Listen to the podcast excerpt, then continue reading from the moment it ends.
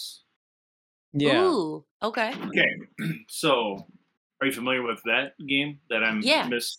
Okay, Legacy is um, fourteen generations of people live in the house, and you're Jesus. so starts in uh, 1666 Salem, Massachusetts, right? Somebody dies, and these five families, well, depends on how many people play, three to five families show up to pay their respects, and then they realize nobody's here to actually pay their respects. They're here to loot the place because there is there are two two rumors, two legends. One, treasure is buried in the halls of the house, and you need to explore it to find the treasure. Number Okay. two, the people who died, witches. So watch out. There's going to be creepy crawlies living there. And so when you, so just like when you play Betrayal at Hill House, you can acquire items, but Mhm. in Legacy, you can put your family crest on there and it becomes an heirloom. So it's Ooh. like grandpa's bloodletting fleam or uh, grandma's shotgun or Willie's whiskey jug or whatever. And if it's your heirloom, you get a little bonus to it. Nice. All and right. There's a family deed. So if you win the first round, you put your crest on the deed. And then the next round starts and it's your house and somebody's on your yard making noise and then trouble Nice. begins. So a lot of fun. Well, Cool. speaking of Willie's whiskey, this is Willie's Podcast on the jug. Rocks. I dig it. hey, We're a podcast that talks about pop culture things, including board Nobody told games, and sometimes there's whiskey. Um, my name is John. I'm joined as always by Andrea Hey, everybody. Good to see you. and uh, returning guest Pete. by popular demand. Happy to be here. That's, That's right. right. Um, so this week we're going to uh, talk about uh, Moon Knight. We got the conclusion, the last two episodes, and uh, we'll be getting spoilery spoilery about that later. So Pete is our resident, yeah, Moon Knight expert. Yeah, fan. He's the Andrea and I are the normies in this circumstance, and uh, Pete has some familiarity. So Man, We'll it's a it's a position. I don't like. I gotta say, as I was as I was reaching the end of you know the series, uh, like Stellar Glass, by the way. Thank you for the show and tell, Pete. yeah, yeah. Um, yeah, as I was reaching the end of the series, I don't feel like this is giving anything away to say, like, I felt my lack of background in Moon Knight mythology. hmm Felt it. I was very Yep. like, what is happening? Like, why is this? I don't get it. Yep. Who is this person popping up? Like, Fair. is this significant or is this like but i also feel like a little bit of that is probably i know the show is deviated so some of it was like so is this like a moon knight thing is this not a moon knight thing is this a moon knight disney plus thing and i really would have loved to have some answers on that Well, we're maybe going to get get some answers it. from Pete later on. Yes. Uh, we'll see how it goes. Um, before then, we have uh, a little bit of news. We'll see what's been up with our weeks. So, Um, mhm. we've been gone a little longer than normal. And for all of that, Pete already kind of teased it. So we'll start with him. But um, first, Andrea, drink holidays. oh my goodness it's gonna like settle yourself buckle in do whatever you gotta do take a sip of your own drink it's gonna take a while because this past week is insane with drink holidays. We are lousy with drink holidays. Um, so first off, since we've had our last show, uh, May 6th is Sauvignon Blanc Day.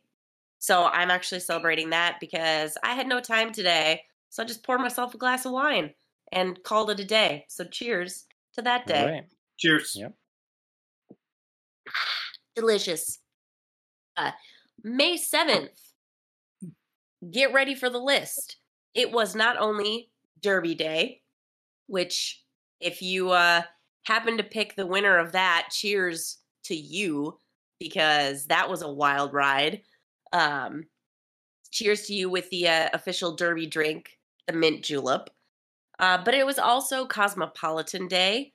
It was Beer Pong Day, which I It's gonna replace feel the Super Bowl in hundred years. Wait, what? Hmm, the beer pong tournaments will replace the Super Bowl in 100 years. I would totally be down with that. That's totally great. Wait, regular pong or like Dartmouth style pong? Which I apologize, I only know Dartmouth style pong with that specific name. If it has other names, Oh, there's so many That terrible influence beer. Faye has been on you. Yeah. I know, I know, but it is super fun. I actually love playing like beer pong with paddles. That is excellent. That is a good time. Hmm. So Yeah. yeah, I would not, I would not mind either way, but just curious. Uh, I feel like Pete has a story about beer pong. Do you I want do. to pause now or later? Do you want to lay it on us? I mean, we're, Uh, we're I on it. am Yeah, we're, I am the co-founder of a uh, beer pong night Tuesday nights at Anna Bananas in uh, Hawaii, up in Manoa by the UH campus. And it uh, started off with uh, my friend Tim Denevi, who is a professor. Ooh, maybe I shouldn't use his real name. Everybody look him up. oh, he's a fantastic writer. I'll bring him up. Uh, if you like um, uh, Hunter S. Thompson, he uh, wrote a book about Hunter S. Thompson. He also wrote Oh, yeah. a fantastic book about uh, ADHD um, Mm, sure. called, uh, I think it was just called Hyper. So Tim Denevi. Nice. Anyways, Tim and I uh, walked into Anna Bananas one time, chatted up the uh, um, bartender, and after some smack talk, we decided that we were going to do a flip cup because there was nobody else in the bar. So So why not? that uh, spiraled into you guys got to come here Tuesday night. I was thinking about starting uh, a beer pong league. Like we'll show up. We were the only two that showed up, so it's kind of like Fight Club, right? Where he's beating himself up in the parking lot, and two guys show up and they go, "What are you doing?" And so Tim and I said, "Well, it's beer pong night. Like, we want to play. Like, well, here's what here's how house rules. If you want to play, you must supply the pitcher of beer. If you win, you get to Mm. stay and continue to drink the beer. And then the next challenger needs to. So that's the rule. You want to play? It costs you a pitcher. So. Tim and I would show up, set up the board, and he, he and I would just play each other. You know, taking her easy. And then uh, I'm not saying we're the best, but we're pretty good, and we kept winning until it got late in the evening. And as soon as we lost, we were like, "Do we want to buy back in, or should we go?" Like, we're pretty hammered. It's ten o'clock. We've been drinking for free for three hours. Let's uh, call it a victory. And it became a regular thing. The bartender started getting swag, and you wouldn't believe how competitive. You probably would. A bunch of college drunks getting competitive over Mardi Gras beads and inflatable, you know, football shoulder pads and Absolutely. lousy T-shirts and Anna banana glasses. I should have brought my trophy. yeah, no, uh, the, the the cheaper the the winnings, the better. Tim's You know what I mean? is like, "Why do we have all of this stuff at our house?" He goes, "Honey, those are trophies. How many Jägermeister cans do you need? All of them. I need all of them." So yes, Nice. I am. Uh, I'm a big fan of the beer pong. nice. All right. And next, Well, well, we'll have to see your skills in action sometime. Yeah. okay. I'll bring them. I'll bring the pitcher and some Mardi Gras beads. You know, during quarantine for gym class, I did teach my girls water pong and water flip cup. Nice. I Trying to love get that. for college. Hey, you know what? They'll be prepared. So then they'll be Oh winning. man. So they don't they don't mm-hmm. have to get as drunk. Yeah. So you know And what? My, That's actually a, a good life skill. My uh, my neighbor was laughing her behind off at me. Like, what are you doing? I'm like, gym class. We want to be outside, so we've got. We're throwing bean bags. We're playing cornhole. Figured to give them the full college experience, and now we got Sure. flip cup and we got water pong. Excellent. I love it. I'll keep that in the back of my mind for Everett Yeah, one day. Yeah, yeah. Perfect. Well, also on May 7th, right, we have more. Yes, it's More also days. homebrew day. So if you're ever a home brewer or in- know someone who is, cheers to them and the work that I they know do. them, yes. Yes. Same neighbor who laughed at me about teaching the girls college Olympic sports. Uh, is a home brewer. So nice. Nice. Yeah, I've never I've never had the urge to homebrew. Chris has never really had the urge either. we sort of like toyed with making our own wine, but we really were cautious about that because my grandfather has done that, and I'm seeing like the work that Is goes into that. Is he The wine didn't turn out so good. didn't? It didn't. I don't know if it was the grapes, the process, the guy, who knows, but yeah, it wasn't it wasn't the best. So I feel like we were sort of like, "Well, let's maybe reconsider how we do this. Um, but yes, cheers to the homebrewers. Cheers to you who put in the effort. Uh, May 9th, it was Moscato Day. Mm. May 13th, it was World Cocktail Day. And then also doubling back a little bit, um, starting on May 9th through today, uh, it is still technically American Craft Beer Week.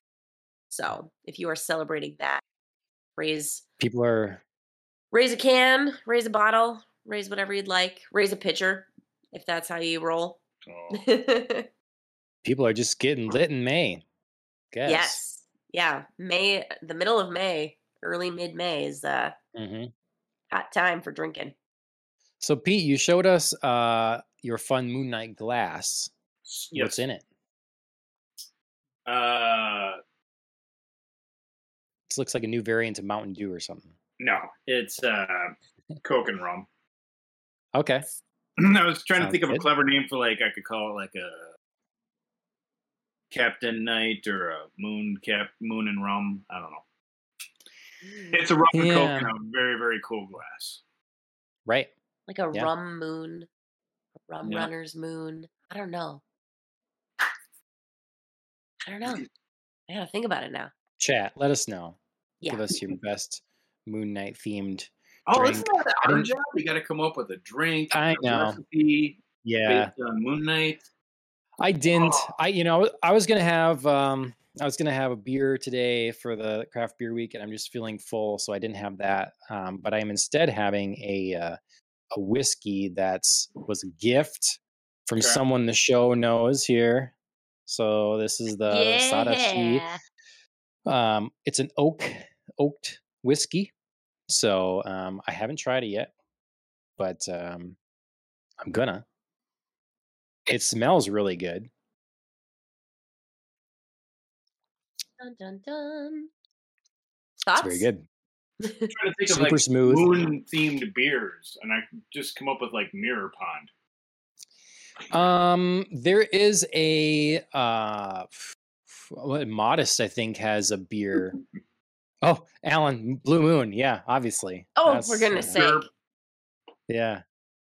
but no, there's a um I think Modist Brewing has a beer that has a moon on the can or something. It's kind of spacey in that way, but but yeah, so Isn't I wanted like to stick to the beer? I could be I swear there moon is. guts, Alan says. Moon Alan's got the moon guts? moon beers going. Yeah. Guts? Like what? What is it? Okay, so that's the modest one that I was talking about then. Yeah. Anyways, this Oh Japanese love uh, this whiskey It's is like- very good. the reptilian elite. Yes. What the frick? This description, whoever wrote this obviously had tons of fun just being like, yeah. let me just type out well, some we got to let everybody theories. know.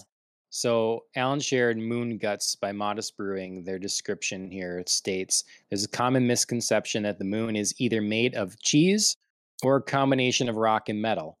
What the government, the reptilian elite, doesn't want you to know is that the moon is a living organism and it creates a substance known as moon gut. So here we are. I guess it's an IPA, double IPA. Okay, I just want to follow this up very quickly with Blue Moon. It not only is Blue Moon, but they also have a, a Moon Haze beer.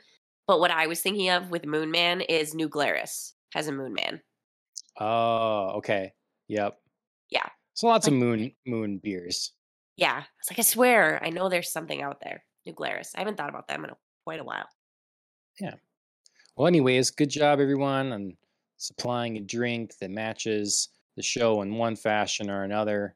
Indeed. Um, our weeks.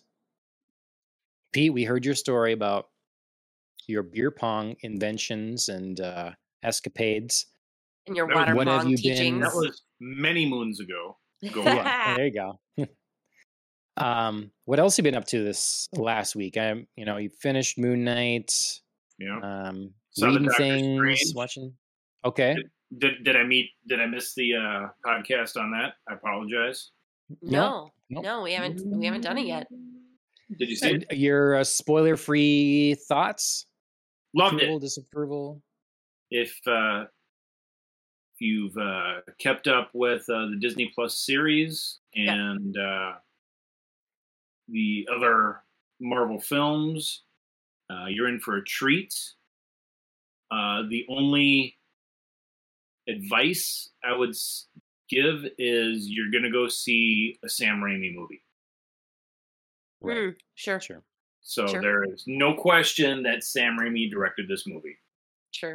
and I'm a fan of Sam Raimi. So Okay. Sure. All right. Cool.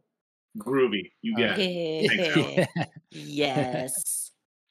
Yeah, I've been kind of wanting to rewatch uh, Army of Darkness, anyways. Mm, It's such a standout to me. Yep. Like Absolutely. Evil Dead one and two are fun, particularly two, but Army of Darkness, that's really that's where it's at. And the best Sam Raimi film that I've seen that I can think of. I mean, I did like Spider-Man 2 a lot. But otherwise Anybody else disagree? What's what's the best Sam Raimi film? Hmm. Spider-Man Two There's- is probably. Uh, the There's a best question I have not those asked movies. myself. I know, right? Oh I I man. think feel- uh, what I really like about the first Evil Dead is, depending upon my mood, it's either one of the scariest movies I've ever seen or one of the most hilarious movies I've ever seen. Sure. Sure, I right? the I think the first time I saw it, I was alone. It was midnight. It was around. It was October, uh, and it the opening scared the crap out of me. I mean, it was the uh, really cool camera tricks. Um, hmm the idea. I mean, it was dark. It was low budget. Um, so it just felt grainy. and then the second time I saw it, you know, a lot of that unknown was gone, and so the tension went down, and then the comedy went up. The unintentional comedy went Right. up. hmm But yeah, like the third or fourth time I saw it, again, going back to the VHS days when you were too cheap to go down to Blockbuster or whatever, like, you know what? I'll just throw Evil Dead back in again. Sure. Scared the crap out of me again. Okay, I didn't know he did the Quick and the Dead. That's So that literally what I was just gonna say. You stealer. Army of You Darkness. stealer. literally what I was gonna say. Oh, John.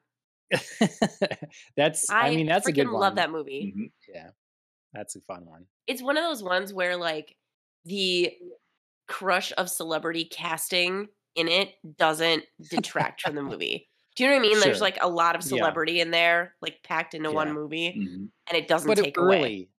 It was early. For yeah them, like you early know? celebrity but you you know you can still sometimes kind of tell or like have a feel Sure. about a celebrity cast Yep.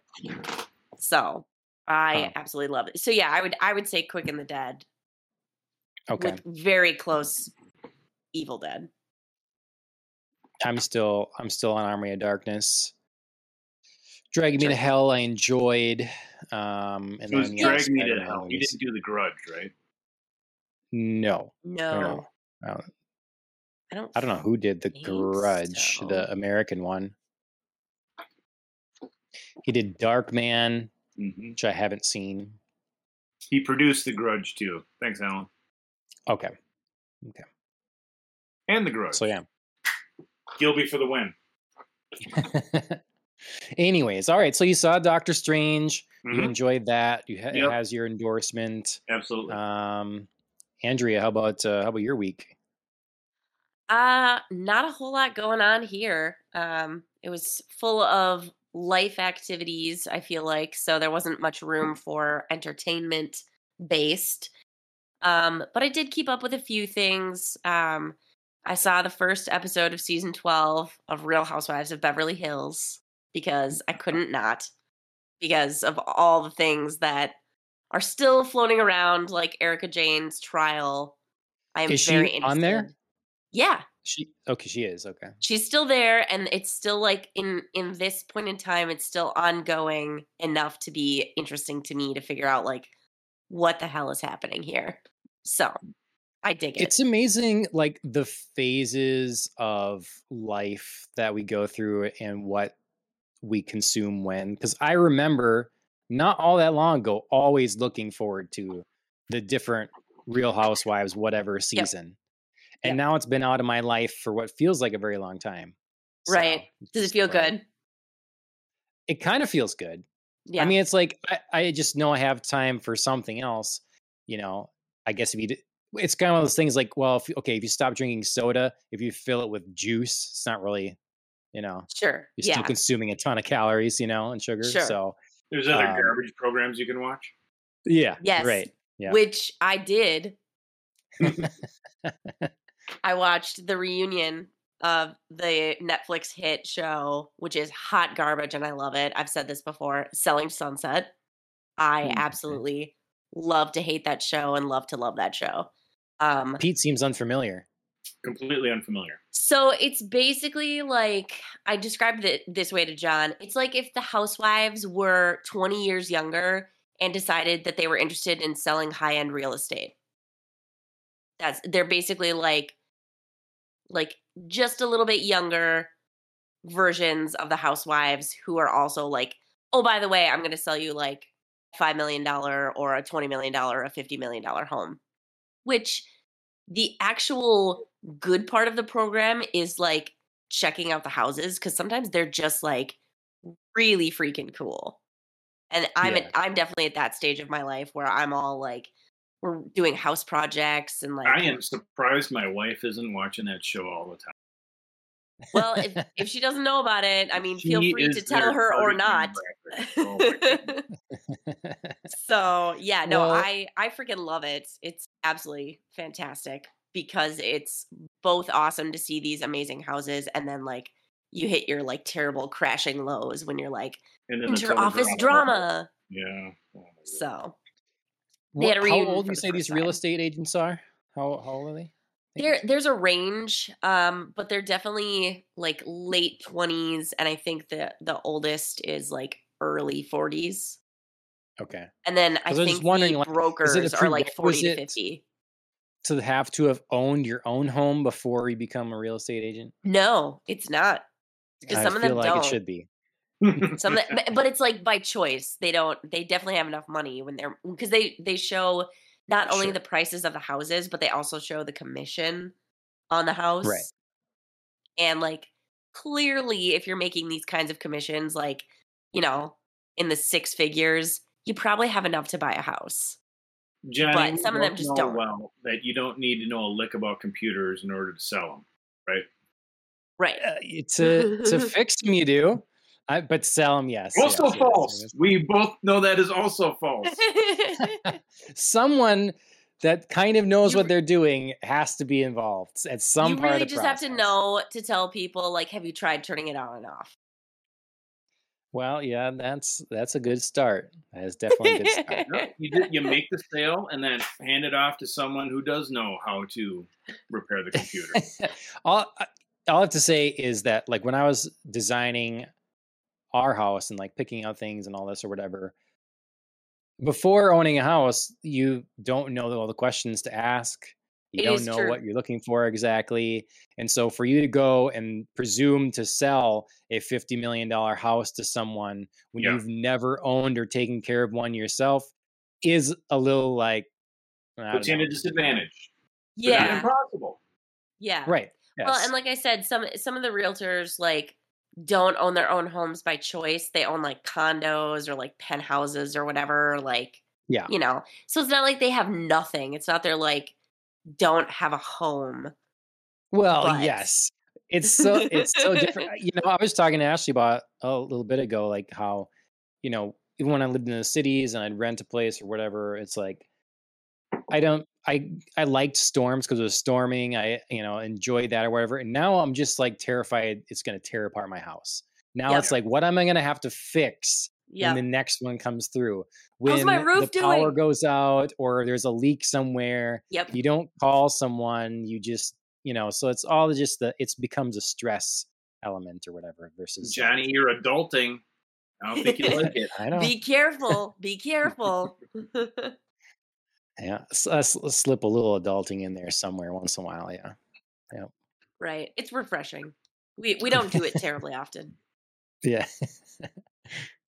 So anyway, yeah, I watched I watched the first ever reunion that the show had. It's been going for like 5 seasons of itself, which, you know, in like real years time I think is like 2 or 3 years cuz they've just been like filming Cranking them out. back to back, yeah. Mhm.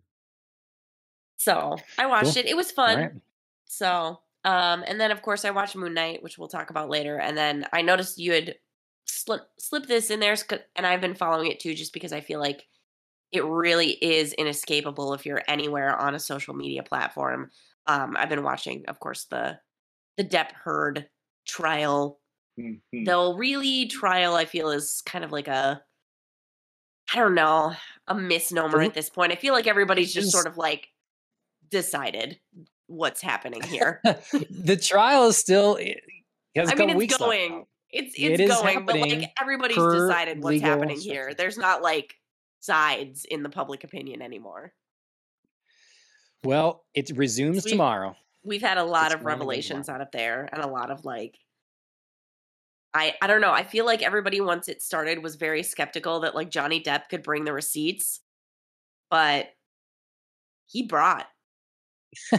so this is There's this been some turned out. Shooting in like the foot as well on the other yeah, side. Yeah, I just feel like this has turned out very differently than people were expecting it to. So, do you still think that?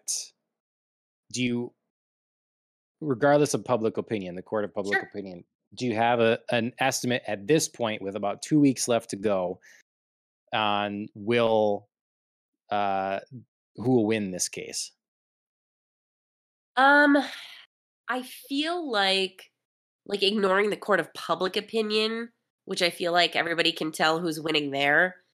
Um, it is really hard for Johnny Depp to win this case, like from a legality standpoint. hmm So I think he has a more solid shot than I ever expected him to. But I just Sure. feel like I don't know like the letter of the law enough to confidently say he could win. Sure. Pete, have you followed at all, or just like passing notice, or Yeah, I just uh, I watched some biased YouTube videos that entertain me, but other than that, it's like I sure? Yeah. I got other garbage TV to watch. And Yep. I apparently don't. I tend to stay away from the, the drama. sure. If, Sure. if it doesn't have alien goo or uh, mummified superheroes in it, you never know in this. You never know. Uh, you know what? Yeah. At this point, I wouldn't be surprised about Yeah. basically anything. laser beams and robots showing up in court. Sure, Dumbledore just strolling Right. on in. Like, I got stuff to say. Yeah. yeah. They, they bring in the cast of Fantastic Beasts. Yeah.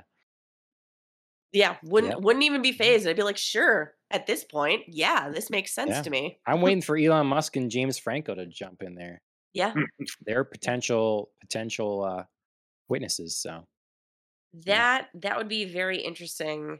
Um, and I don't want to like spiral too far down a rabbit hole, but it would be very interesting if Elon Musk were to chat and then have Twitter explode, which he is currently in the process of maybe or maybe not buying.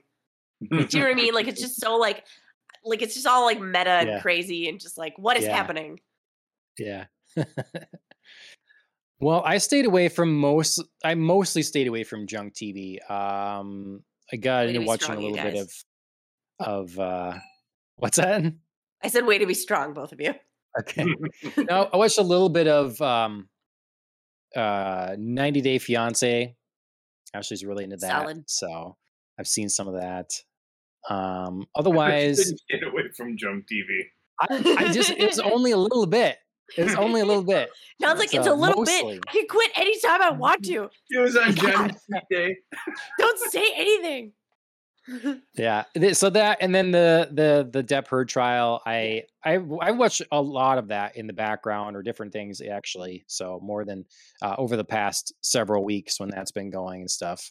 Because like you say, otherwise it gets chopped up in little clips and stuff, and that you know it's not the preferred way to unbiasedly see it if, if possible. Right. But um, otherwise been reading a bunch uh, really into hell's paradise right now it's a manga that i'm going through um, i'm on volume eight and it's really cool it's the premise is that um, there's allegedly this island that has the elixir of life on it and the shogunate wants the elixir of life you know is uh, eternal life i must have it so he has these this top samurai clan that's going to escort some notorious criminals that are they're they're going to be killed. You can either die, we'll execute you, or you can come along on this, you know, basically suicide mission to retrieve the elixir of life. And if you do so, we will give you your freedom. We will give you a pardon. And so that's how it sets off, and they go to this island or whatever. And um, I like it a lot. It's a it's I'm a big fan of uh, man versus nature stories.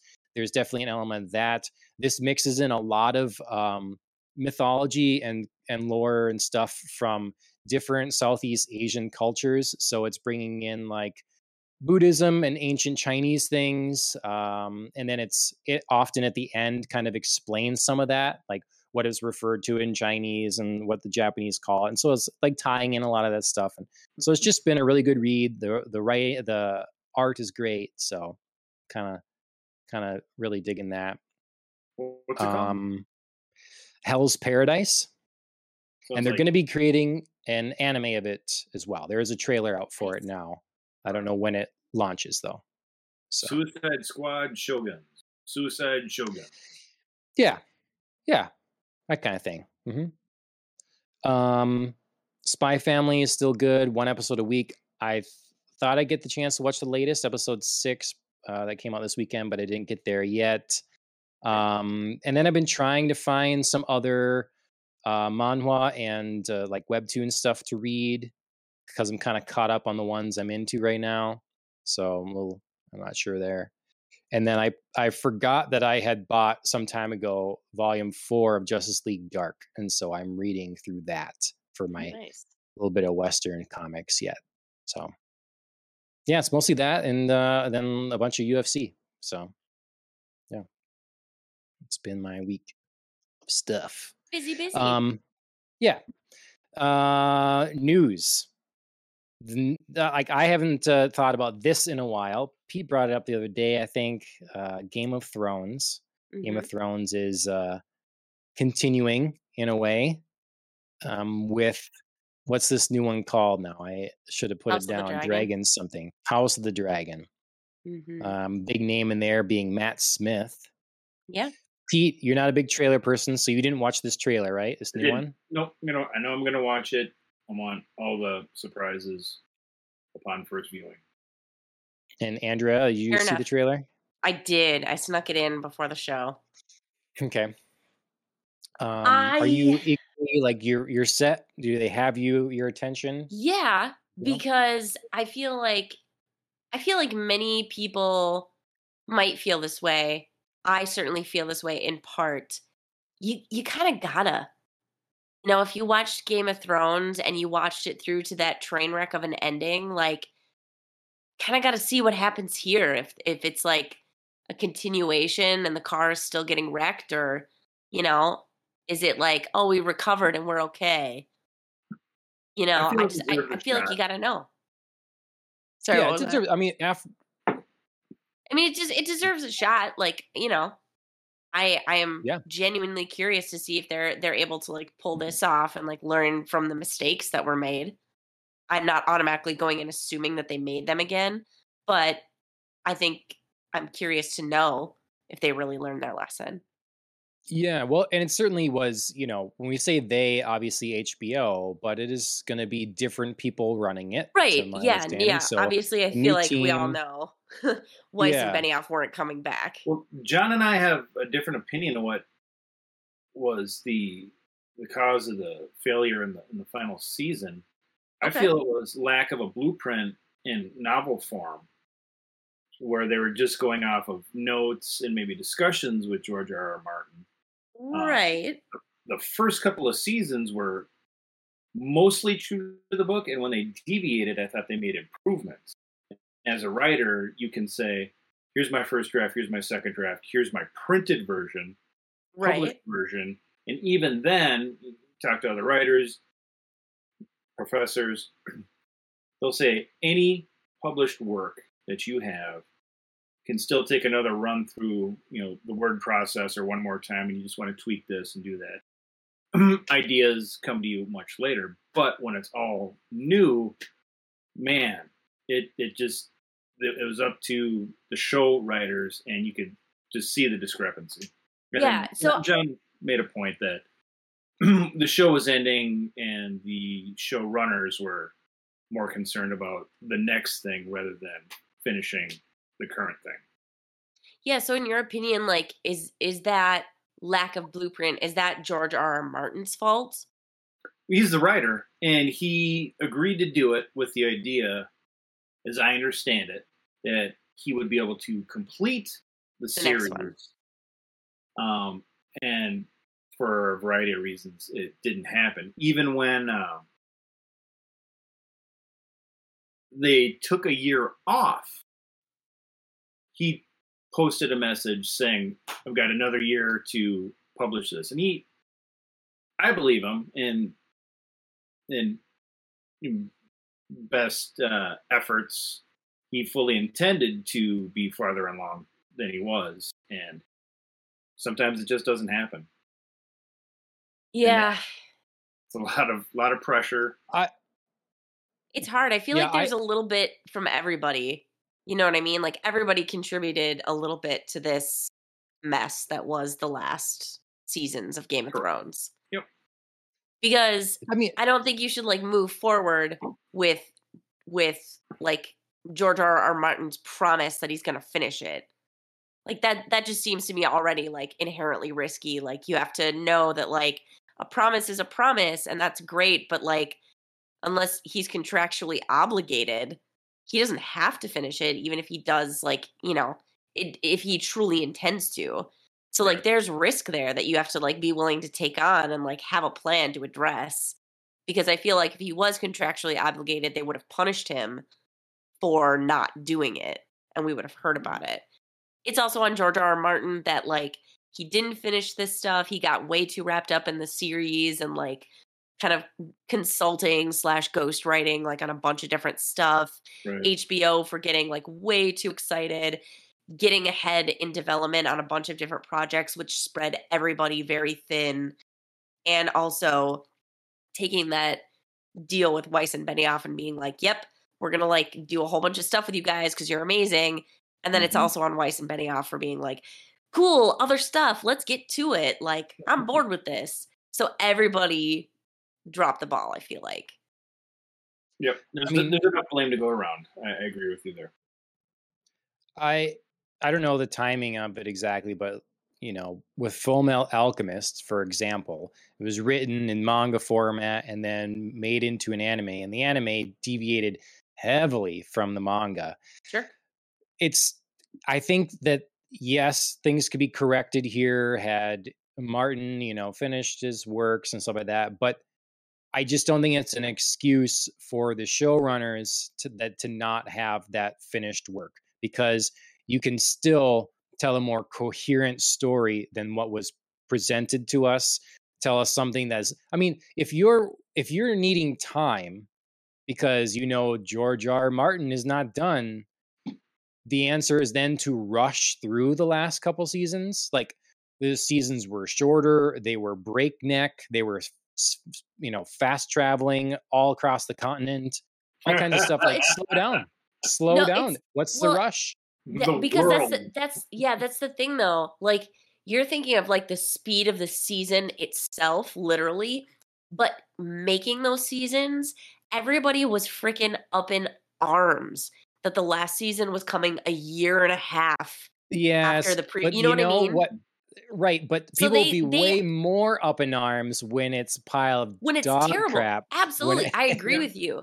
But like, You it- can delay it, but then expectations are raised even higher. Yeah, which which was part of the problem because everybody already thought a year and a half was a really long time and like oh it's going to be you know it's got to be better than the last season because they're taking so much time which is unheard of like Yeah. for this instance so very much was they they somehow like set themselves up and knocked themselves down because they could have set. They could have delayed it three years, and They- people they still would have been I- ready to come back to watch it. I agree with you, but I feel like somewhere somebody was already pissed at a year and a half delay. It could be. And I don't Yeah, it know if it be. was I mean, HBO eh Max. I don't know if it was Weiss and Benioff. I don't know who it was. Obviously, I'm not I'm not in these rooms.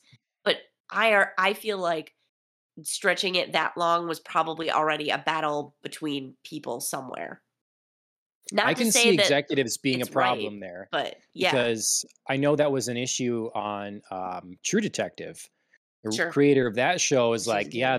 they I was really pushed to come out with another season, yeah. Season and two. so it was a Yeah. hasty, sloppy mess.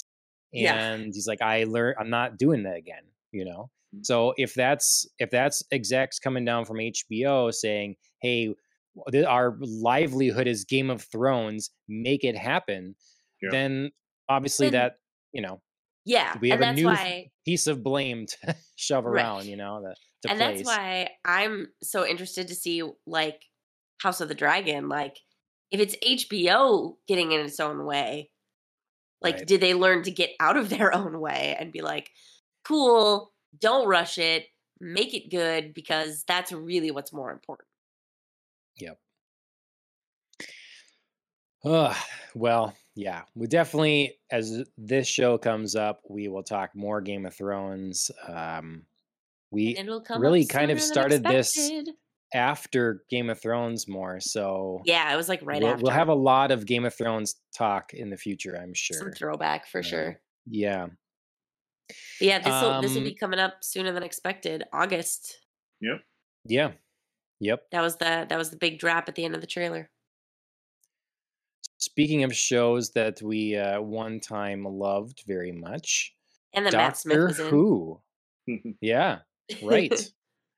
Um, Doctor Who has received a fair share of um, time in the news recently. Mhm. We've had the announcement um, a bit ago that um, shoot, what's his name now, is returning. Um, Oh, uh, Davies. yeah, Russell T Davies. Russell T Davies is coming back to Doctor Who after the current season uh, wraps up, and I think the final episode of that has aired now, if I'm not mistaken. And with that, we've gotten the announcement of who is cast as the next Doctor. Mhm. Um, I do not know how to say his name, so forgive me there, but uh, uh, Kuti Gatwa. I mean, I've heard someone say it before, but I don't. I don't know. I forget how it was. Um, he's known for a role in a show called Sex Education, Yep. and um, but otherwise, he is going to be the next Doctor. Don't know much about him otherwise. And then now, just even more recently, we've had the announcement that for the 60th anniversary of Doctor Who, uh, David Tennant and Catherine Tate are coming back in their roles uh, Mhm. f- uh, for Doctor Who as well. So, Pete, what is what's what if any has been your experience or history with Doctor Who? Uh, I watched it when it was on PBS when I was a kid and thought it was hokey, and I never looked back. Okay. Do you recall which Doctor you watched? No, I, I remember Okay. some uh, really awful looking, uh, like Robbie the Robot, so the Daleks, Daleks. Yep. Daleks. Mhm. yeah, and that uh, was watching over at a friend's house, and they were really into it. I remember they would Sure. watch it with their dad, and they tried to get me into it, and I'm like, this is even Star Trek good. What are we doing? So uh, it has been a okay. resurgence, and uh, the actors who have been in the more recent shows are fantastic. Um, the actor who played Merlin on in on Arrow is uh, a favorite. I'm hoping Alan can type that up for us because I can't remember his name. But he wasn't the doctor. Oh, it, yeah, he, Rory. Are you talking uh, uh, Rory from Doctor Who? He's uh, was he in the other another superhero show on CW as well? Um, that recently got canceled, Legends of Tomorrow. Yep. yep Yeah. He was on Yep. there. A little Okay. bit. Yep. So I think that's. R- Oh no, Rory, not uh, Rory. Doctor no. Uh, anyway, um, but you have Cumberbatch and uh, other actors, so it's probably a show that uh, I would enjoy. I just not have not carved any time into my life to watch. I've watched too many of those CW superhero shows, so if you want to talk Arrow and Legends of Tomorrow, The Flash, Pete's your guy. Yeah, that's where I spent my superhero sci-fi TV Time series. budget. watching. Yeah. Sure. Yeah. Sure.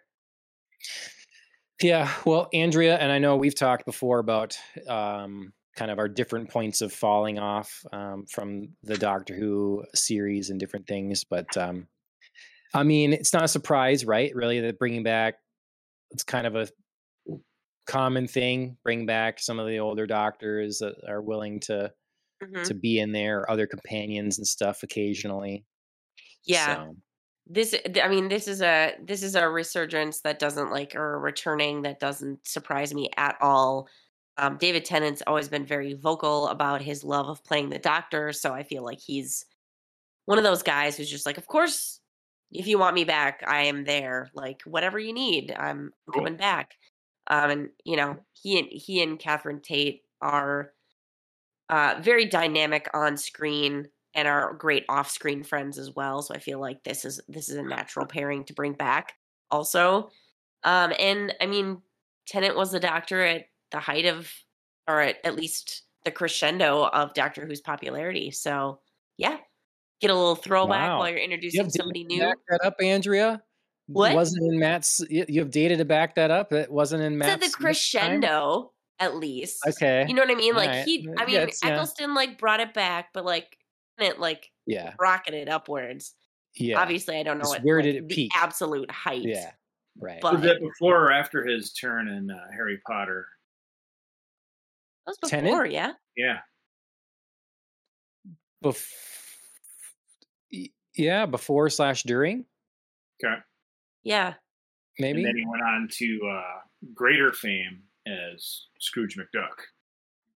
Which is Uh, my favorite. Freaking love DuckTales, y'all. I will sing the theme song right now. I bet you won't. Life is like There. a hurricane here in Duckburg. All right. I won't I won't That's put all you we through the get for free. torture. But yeah, pay to see the rest. Um, but yeah, no, I freaking love DuckTales. That was a huge part of my childhood. So yeah. yeah, if you want to donate, ha- hear the rest of the song by Andrea, you know, like, free. follow. Yeah, yeah. hmm I'll whore myself out Uh, singing DuckTales for social media likes. That's all right. yeah, no, that's uh, he's had a great career. Jessica Jones, he was very good in as well. I Yes, he was. that. Oh my goodness, the Purple Man. That's right. Yeah, Grave, that was good. Um, Broadchurch. I'm Yeah, I'm trying that to find it. It's been a you- voice in a lot of things. Have you have you guys ever seen Broadchurch? Mm-mm. No, Okay. It is Never is being advertised, very, very good. Do not watch the Americanized version. I think it's called like Gracepoint or something. But they like decided that Broadchurch was such a hit, which it really was. It was very, very good. They were like, we're going to make an American version, but bring David Tennant over as the lead, make him do an American accent. It's fine, but not good in any mm. way, shape, or form. Like, so I mean, he's still talked- committed and is a- amazing, yeah. but like listening to him with an American accent is just like, please, please don't do this.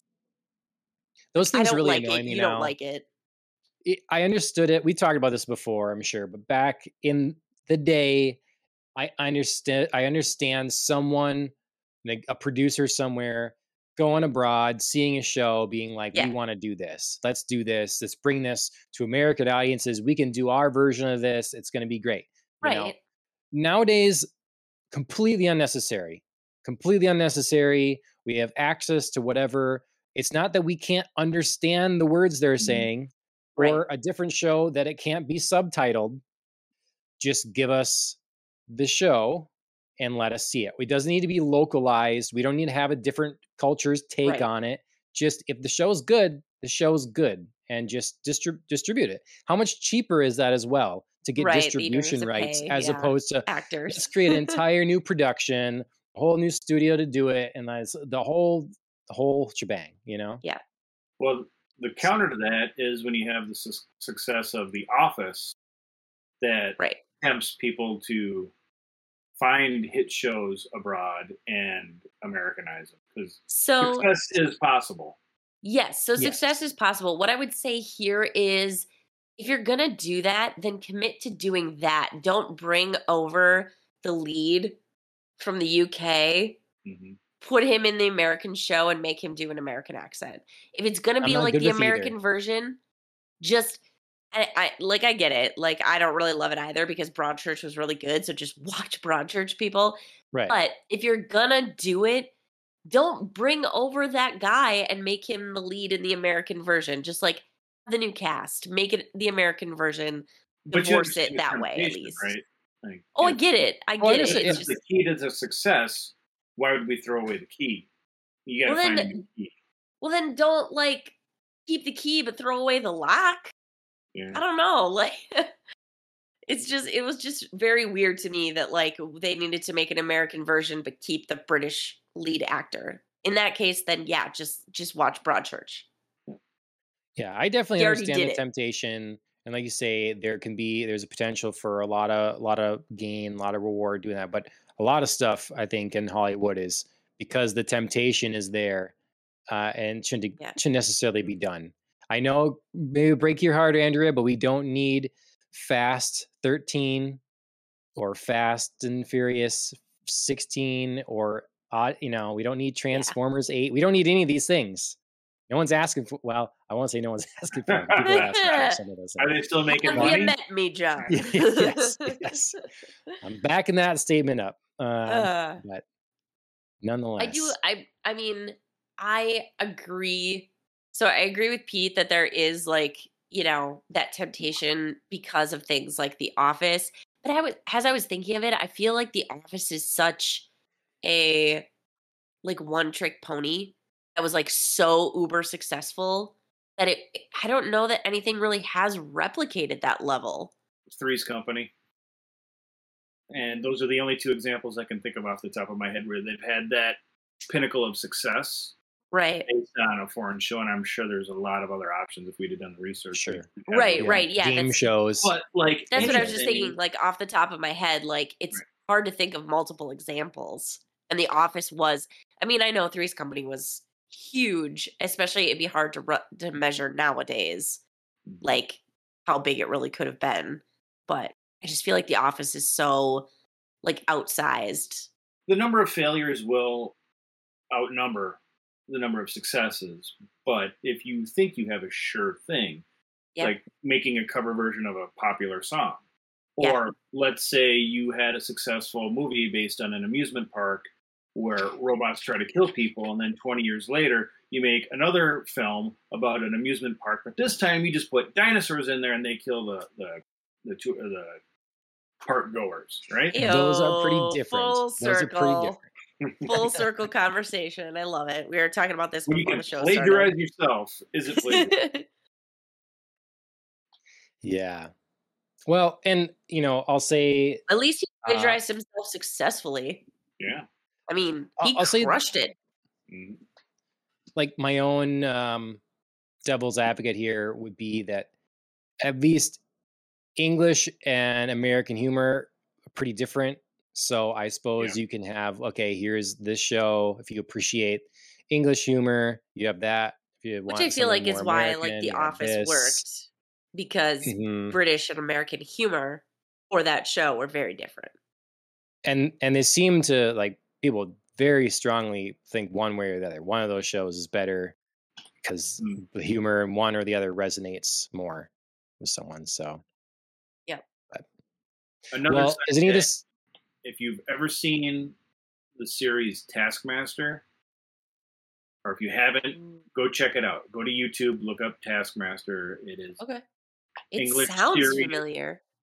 Uh, where they get a group of five comedians together and they're issued a challenge. Uh, for example, like we're going to play hide and seek, and then the co-host tries to find them in this English manner, and these comedians are finding different ways to hide. Or one Sounds of the awesome. tasks is perform a miracle, and that that's all they lead into. And so somebody does a magic trick, another comedian has a plumber show up within 30 minutes. He goes, miracle. so that is that's very successful program in England, as I understand it. Okay.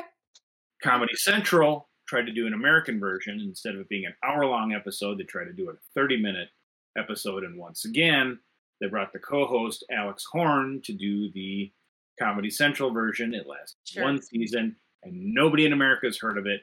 But Taskmaster has been going on regularly since 2015. And sure. I just discovered it on YouTube, and it is my binge watch go to show. So All okay, right. it sounds like the comedy uh, one that's on. What's the other one? It's it's four guys, not five, and they go around doing um, really silly things that are they're challenged to do, and they'll and then at the end of the episode, there's a oh. loser. Yeah, yeah, I know what you're talking about. Yeah, I don't know why I can't think of their name. They're very mm-hmm. popular. Um, and so yeah, there's a loser at the end that in their ranked challenges, like they'll have right. to they'll be given a product that's really really stupid. Is some product for a child, and they have to sell it to people that don't know they're on the show. Sell it yeah. that they're this is worth by investing in or something like that. You know, uh, all these different things. And um, God, what is that show? Why can't I think of that that is? I know, I know. Between, uh, anyways, that's what it reminded me of. It sounds you like that. Think of it immediately when this pod- podcast concludes. Oh, okay. Indeed. I felt that. Promise. Yeah, I felt that. Yeah. Um, well, and then um, there was another show that I was gonna. Uh, oh, Top Gear. That's the thing. Yeah. Go, it was yeah. going for a long time in England very successful, and then they try to make Top Gear USA or whatever, and no one cares. So, because the original was good, just watch that one. Yep.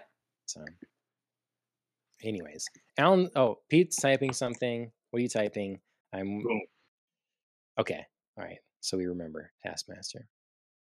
All right. Well, other things people can check out on YouTube right now if they want the Nintendo Indie Direct.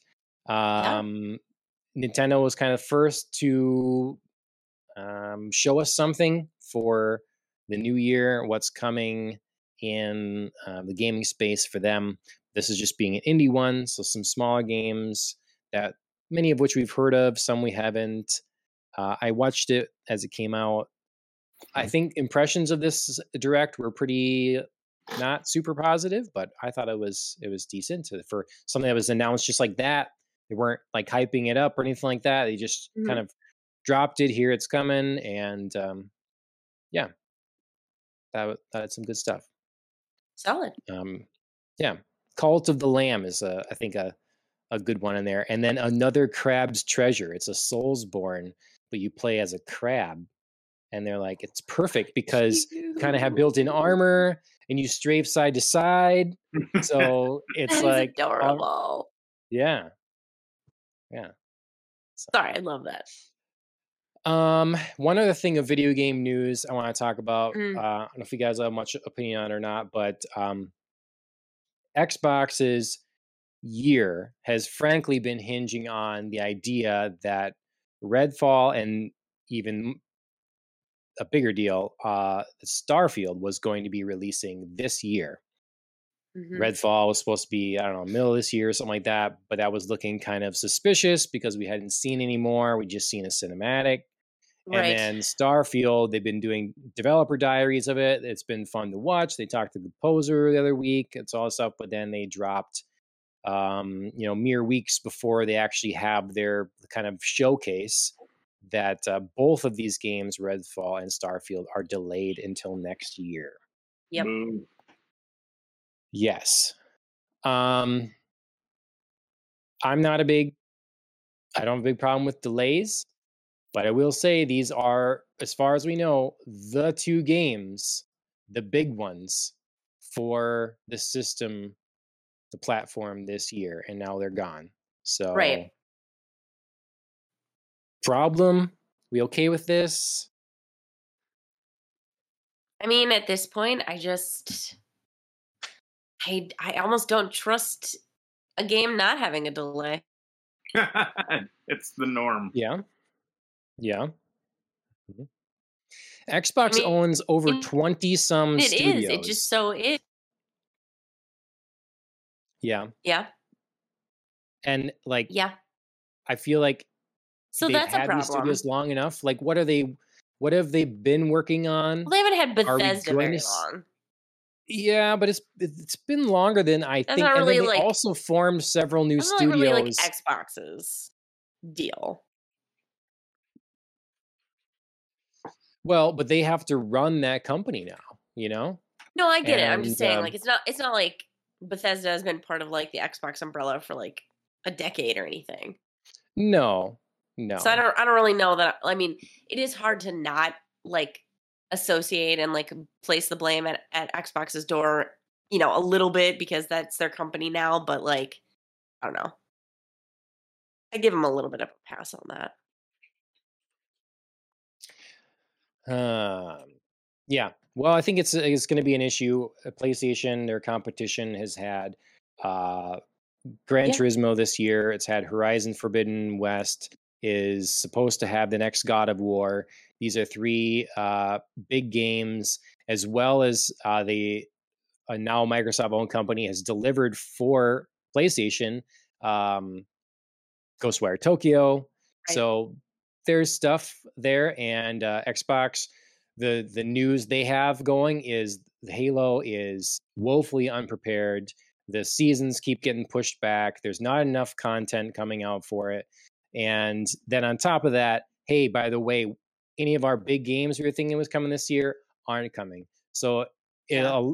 understandably in the Xbox community, I've been pretty happy seeing a lot of them not like giving them a lot of um, too much Slack. leeway here. You know, they're not just no, they're they're not. I I would expect from some people to be like making a lot of excuses for them, and I Oh, feel like there's enough people holding them to task. Like we've ex- we're kind of expecting more from you. You know, this is this has been a problem for me- for Xbox of not having games for a long time now, and though this is a slow thing to turn around, um, it's a it's it's showing to be a slow turnaround. And on top of that, Halo has nothing to do with that. Halo's been in development, was No, in I- development for years and years I and agree years, with you. I agree and that's a game that's falling on its face.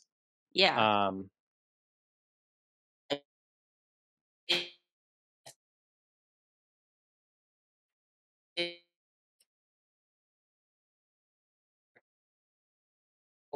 Xbox owns 343, World's Edge, The Coalition, Compulsion Games, Double Fine, Ninja Theory, Mojang, inXile, The Initiative, Obsidian, Playground Games, Rare, Turn 10, and Undead Labs, all before they bought Bethesda. hmm Now with Bethesda, you've got Bethesda Game Studios, Alpha Dog, ZeniMax, Tang Online, Tango GameWorks, ID Arcane, Machine Games, and Roundhouse. Sure. And you're so you're telling me all those stu- what's what is anyone working on? No one's got something to, to go, and maybe they do. Maybe we're gonna see it. You know, I was maybe gonna say, gonna I drop mean, something. Yeah. I I mean, yeah, just because these two have been delayed doesn't mean like other games aren't coming out. It's just maybe not games of this like Is there a level. Skyrim sequel? Yes, there is. yes. Uh, there is absolutely a Skyrim sequel in the works, um, and uh, Elder Scrolls Six, Elder Scrolls Six, Elder Right. And um, but all we have is basically a title screen for that. So Starfield is is their baby right now. That's the Right, game that's right. delayed. So so that game not coming out till sometime next year. Real development on uh, Elder Scrolls, I suspect, won't start until probably 2024. Like really getting the team going on it and stuff. So I suspect that game is still four years out at least, you know? So it'll have Sure. been like 20, 20 years by between games or something by the time that one comes out, I think. So We can't give George R. R. Martin 20 years to come up with uh, the rest of the. we can give it to him. I'm okay. It, like I'm not say- saying we need to rush him. I'm Yeah. saying whoever decided to write Game of Thrones in the way they did needs to not write things anymore. That's what I'm saying. Or to write a lot of things unpublished, I which mean- they know how to write better. Maybe. well, uh, I don't know who Mhm. they got to write things, but like they had they had whoever they got to edit things crushed it. So clearly whoever was on their team was a better editor than a writer. Because they like took what already existed in George R. R. Martin's world and edited it down for television because having read those books, there's a lot there.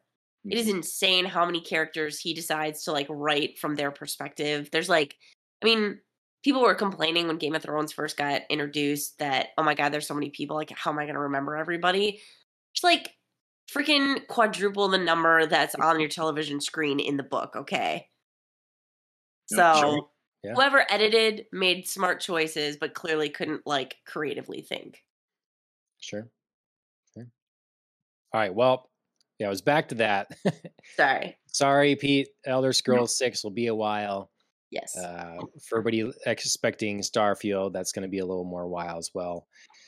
And we'll see what they deliver in the Xbox Bethesda showcase coming up in a in a couple weeks here. So, um, all right, that's about it for news. I think. Um, I'm sure there was more, but I thought this stuff was interesting.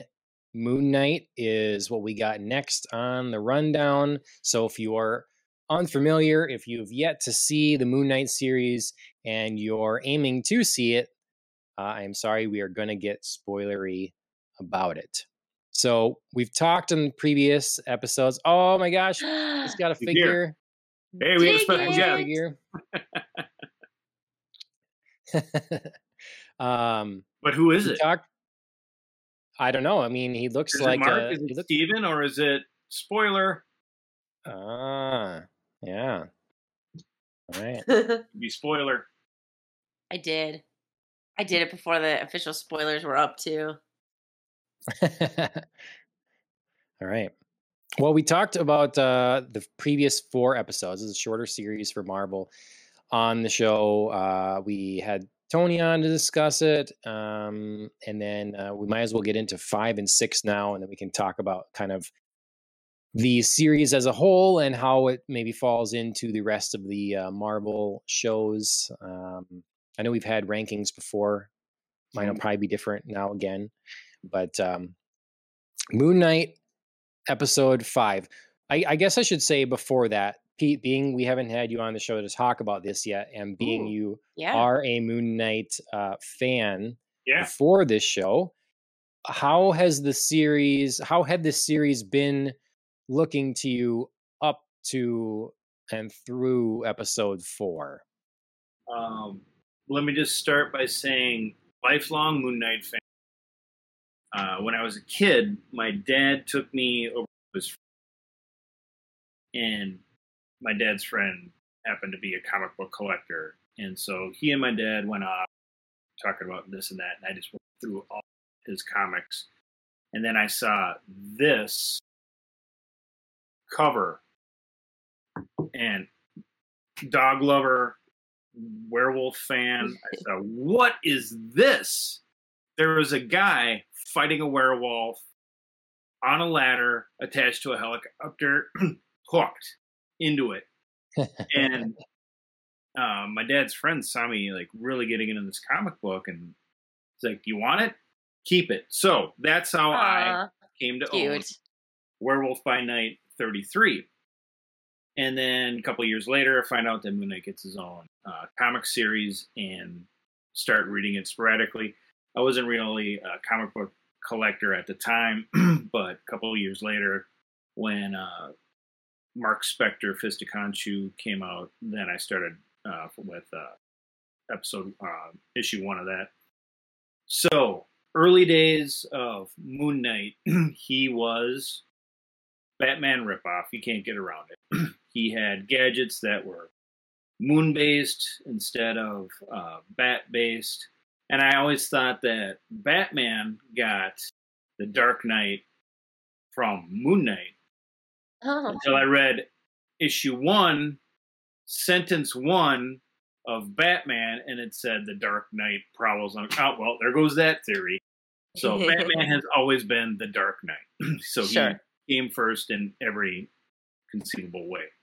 But that didn't bother me. You know, if you've got Superman and you've got Shazam, and if you've got Prince Namor and you've got uh, Aquaman, and having superheroes with big overlaps in uh, uh, weapons and gadgetry and superpowers isn't a deal breaker for me. Now, where Moon Knight and Batman also overlapped was in ripping off Sherlock Holmes.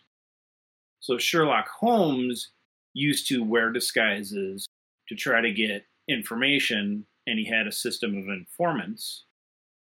And so Batman, DC Detective Comics was the world's greatest detective.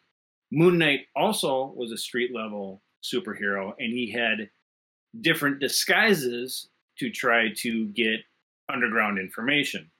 So he was Stephen Grant, trying uh, portraying a playboy billionaire like Bruce Wayne, and that's how he would fight uh, white collar crime when he was going after you know street toughs and uh, criminal empire.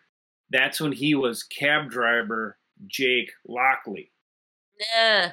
So even in Got the it. early days of Moon Knight, you knew that Mark Spector was the guy, but he had these aliases that he would uh, use in different comics.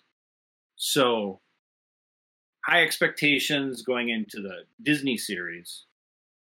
Uh, and they start off and they completely change Moon Knight's uh, powers. Like he, in the beginning, he didn't have any superpower, and now he's got a suit that materializes out of nowhere, and it's magic based, and it can heal him. But you know what? The suit looks cool, so I'm a sucker. Like I said, I like werewolves. If your werewolf looks cool, I'm gonna give you a lot of rope your story can be terrible. Uh, the dialogue can be more or less nonsense. But if he looks cool, taking down Dracula and Frankenstein next to uh, Green, it's an okay movie in my eyes, no matter what side of it. But if your werewolves look like shaved poodles on steroids, I got a problem with your movie. I don't care if Kate Beckinsale's in it or not. So in How Moon Knight, the costume looked good. It did. The jackal looked terrible, and that was an homage to Werewolf by Night. so I was upset. I was concerned. They're like, "Oh, their Werewolf by Night looks terrible. He looks like Luke from Harry Potter. That's garbage." And Disney Plus just came out with a good-looking evil Wookiee in Boba Fett. So we know they have the technology to have a cool-looking fur-based evil creature. We can do better. Come on, we we can do this in Moon Knight. So, issues with Moon Knight, the series, I think it was episode three, where I thought, oh, they're going to fall into the Voltron, Incredible Hulk storylines where you have your initial conflict, it builds throughout the series. Nothing can save us now except, uh oh, we're going to form Ultron or Voltron and then that'll defeat the bad guy with the magic sword. Every episode, they formed Voltron, got the sword out, and that saved the day. Nobody can stop the bad guys in the Incredible Hulk until he gets mad, and then he becomes and throws people through the wall. So at the end of episode three, no Moon Knight, no Moon Knight, no Moon Knight. Moon Knight shows up, gets stabbed because he can heal, it's almost like Cyborg in DC Comics. He's the only guy who regularly gets his limbs ripped off because they can just reattach them because he's a robot.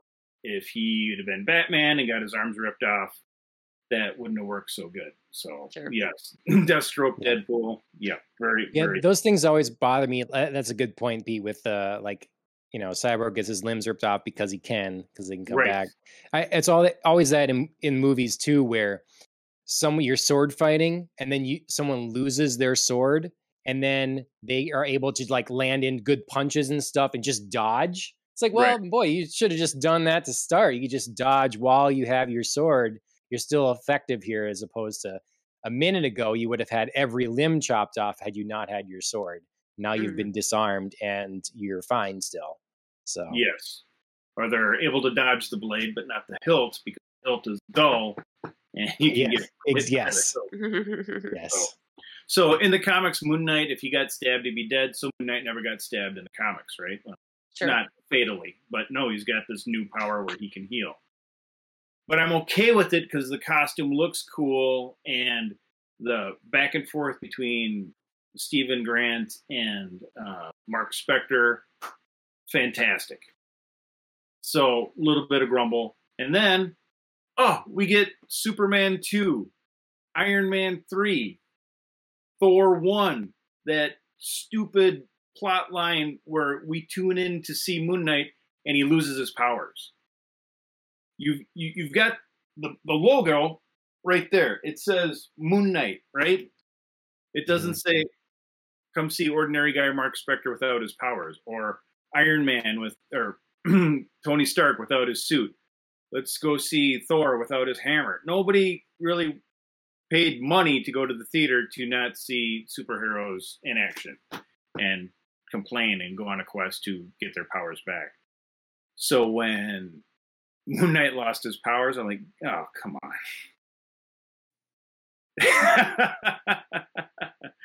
and Thor becomes the dude. That's right.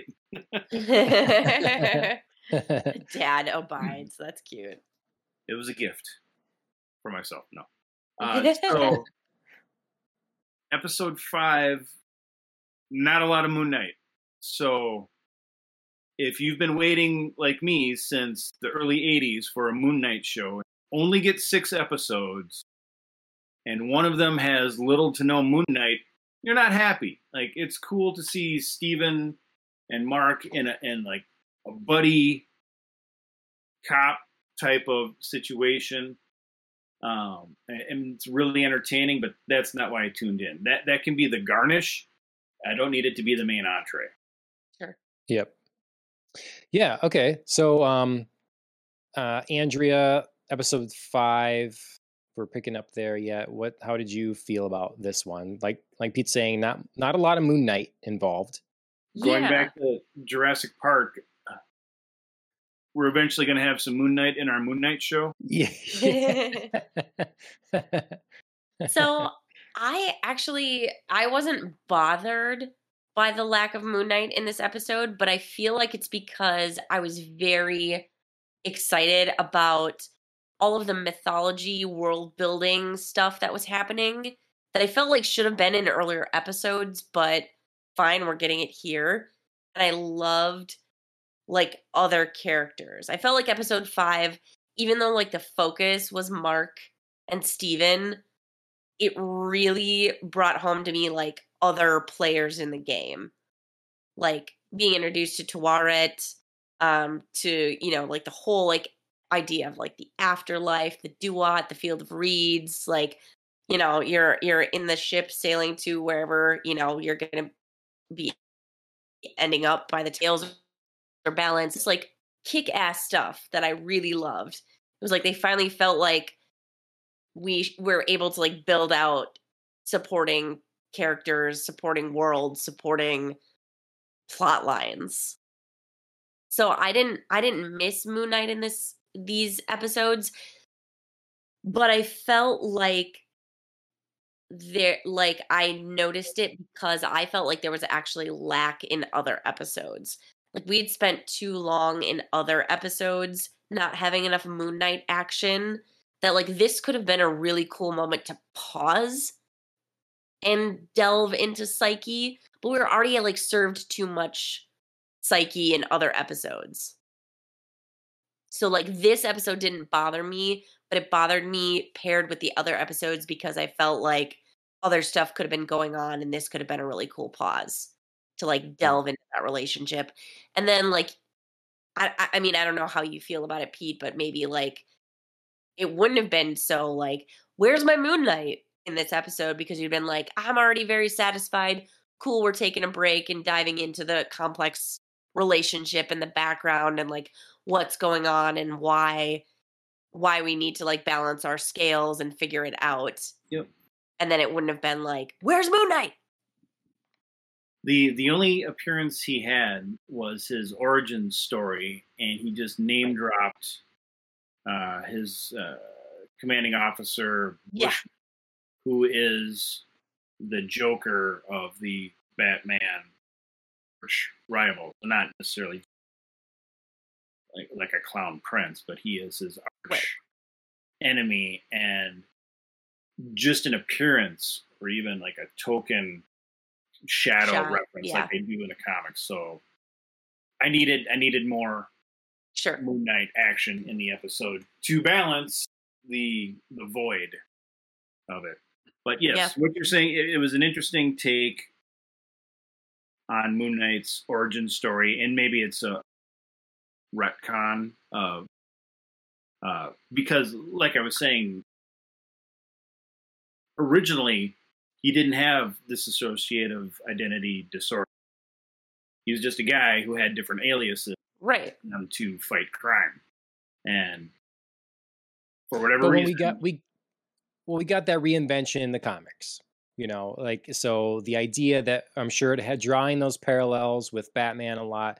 What how can we differentiate Moon Knight more? And so then there we get the the as you say the retcon or the retelling of the origin in the comics and clearly and that seems to be what most of them are always doing now is taking the most modern iteration of whatever character when they adapt it um it's never it's very seldom the original version it's the latest version Mhm. um or the original is given a very uh, abbreviated screen time.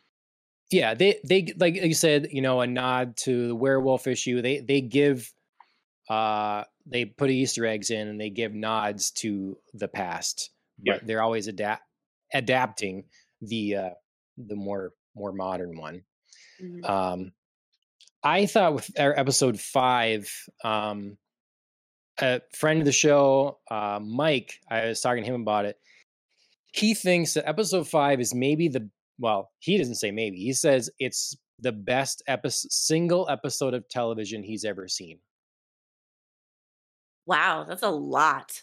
that's bold. So i started thinking about different things like so he's not saying the show but like this episode with the way that it del- delved into the idea of childhood trauma being something used to then split uh, and create a, another personality in yourself to protect um, your own psyche, that kind of thing was just like everything you'd want in an episode. And Oscar Isaac nailed that performance and you know everything. And So I will I will agree with some of that. Like Mhm. I I mean I have in my notes Oscar Isaac is killing this. Yeah, Like his performance in these last few episodes was just I mean home run. He crushed this. Um I I mean and I also wrote down that you know this this introduction of like a a superhero origin story being like the origin of his split identity very unique and i love this you know i i if if this is the route that they're deciding to go like they've committed to this whole like dissociative identity you know like being a thing in in the show this is the route we're going. This episode introduced that in an amazing creative storytelling capacity. Yeah, I, I wrote my notes that I thought that this show is being told out of order. You know, Sure. I, I understand what they were trying to do. It's like set up this mystery. You don't know what's happening. The person is like forgetting moments of time. They're doing that whole thing. But that to me didn't pan out and wasn't interesting past the first episode. the first episode that was kind of interesting, and then it just became annoying anytime we got more of that, and then we were introduced to their persona, and like it was just it wasn't fun for me. I would have been much more enthralled if we would have had this as our opening to understand the tr- and even if we flash back to it at points and didn't have to be all at once but this was our introduction to the origin of the character and then Ooh. we uh you know you wouldn't get the game later of like what's happening and why are yeah. we blanking and why you know why am i missing my date because of this you know we would know if you look I... at the series as the story of Stephen Grant, then it makes more sense because he isn't. Yeah, not Mark Spector. He's yeah. a man that doesn't necessarily have a past. And so I I half agree with John. I think this could have been earlier, but I do not think this could have been episode one because we wouldn't have cared. We wouldn't, see, have, we wouldn't have cared enough. This I, this needed a this little show, bit more emotional build up to have I this kind of impact. Because I didn't care about these characters at all. It, this episode was what made me care more than anything because up until this point, the banter or in the back and forth between Mark Spector and everyone and uh, um, what's his face was just bothersome to me. I didn't like these characters. Steven? Yeah, they were they were not good characters to me, and they. So when I saw the trauma, that made me sympathize, and so I mm. can understand more and but I had to sludge through four other episodes where I don't like these characters. So, but I feel like empathize. But I feel like you're you're maybe like a little bitter because there were four episodes that you had to go through. I feel like you wouldn't be as bitter if this was like the second episode. I I just feel episode, like yeah, the first episode be. would be, be too soon because you do have to set up the like there is a good storyline to tell about like holy shit what's happening to me? I have blip time and now i'm like you know mm, surrounded by corpses. St- right i'm surrounded yeah. by corpses. Why are my hands bloody? Like why can't i give this guy the scarab thing? Like that was the episode one was really good setup but if they moved this episode to episode two or like like half of this episode because you can't you can't have the underworld. You can't have that be the premise for why we're doing this or, I mean, you could, but there'd be a lot of jumps that the first episode would have had to make. So, but yeah, I, I just I feel like this could be two, maybe three, but not one. The the banter for me was everything. I loved it. We're so in, on like all different spectrums. John's like, yeah. cut the banter. Pete's like more banter, and I'm like middle banter because I I needed like more original Moon Knight costume, and sure. Steven was Bruce Wayne in the comics, and now he's this very meek, callow, the the opposite of Playboy billionaire. Yeah, right. He, he's working in a gift shop, uh, and yep. he's not great at it. So that's yeah. hilarious to me. That's that's an inside joke for me. So I'm like, okay, what are you doing Steven Grant here. And that he is so reluctant to give up control, they say summon the suit, summon the I was not a fan of the Mr. Knight persona because again, I want the original costume. And I'm like, they're gonna put Mr. Knight in here. Right, save it for season two. Three. Like give me Moon Knight. And then when Mr. Knight showed up, I laughed my ass off. I go, if that's how you're gonna introduce him and that's going to be the costume for Steven. Applause all the way. My God, you did. That I, I did not think I was going to like the won me over. now, you John's like on the very opposite end. Anybody else feel like Goldilocks and the Three Bears right now? That's how I feel. We uh so if we jump ahead into the spoiler, if you look at Stephen Grant's costume with Mr. Knight, no hood, full white, right? Full moon. Yeah. Put on for Mark Spector Moon, moon Knight, you get some of the white face, and that could be the waxing, waning. Third persona, what's he going to look like? And he's going to have, is he going to be new moon? Right. So. Yeah, no, that's true. So I see. To me, that's that's that's very surprising because it's not like a nod. You know, it's not like an inside joke that he's that Stephen Grant is sort of a bumbling kind of Lovable dork. loser. Instead, it's like I would be like, if they if they adapted my Bruce Wayne into that, I'd be like, this is ridiculous. What is this? Per- this is nothing like the character. Like, Right. why would you do this to this person? Sure. And they needed that. They needed s- because ultimately we had the difference between the two of them. As silly as I think it sounds, is not enough because you had one that was a loser and kind of pathetic, but he knew about Egyptian mythology, and the other other one was they just kind of made him a jerk you know so as opposed to we could have someone that's like i'm very competent and i'm like used to being moon knight and i do this and i've i'm well adjusted and you have the other one that's like i don't know know that stuff but i'm like a bruce wayne kind of character that might have been more interesting like a killer versus a philanthropist you know?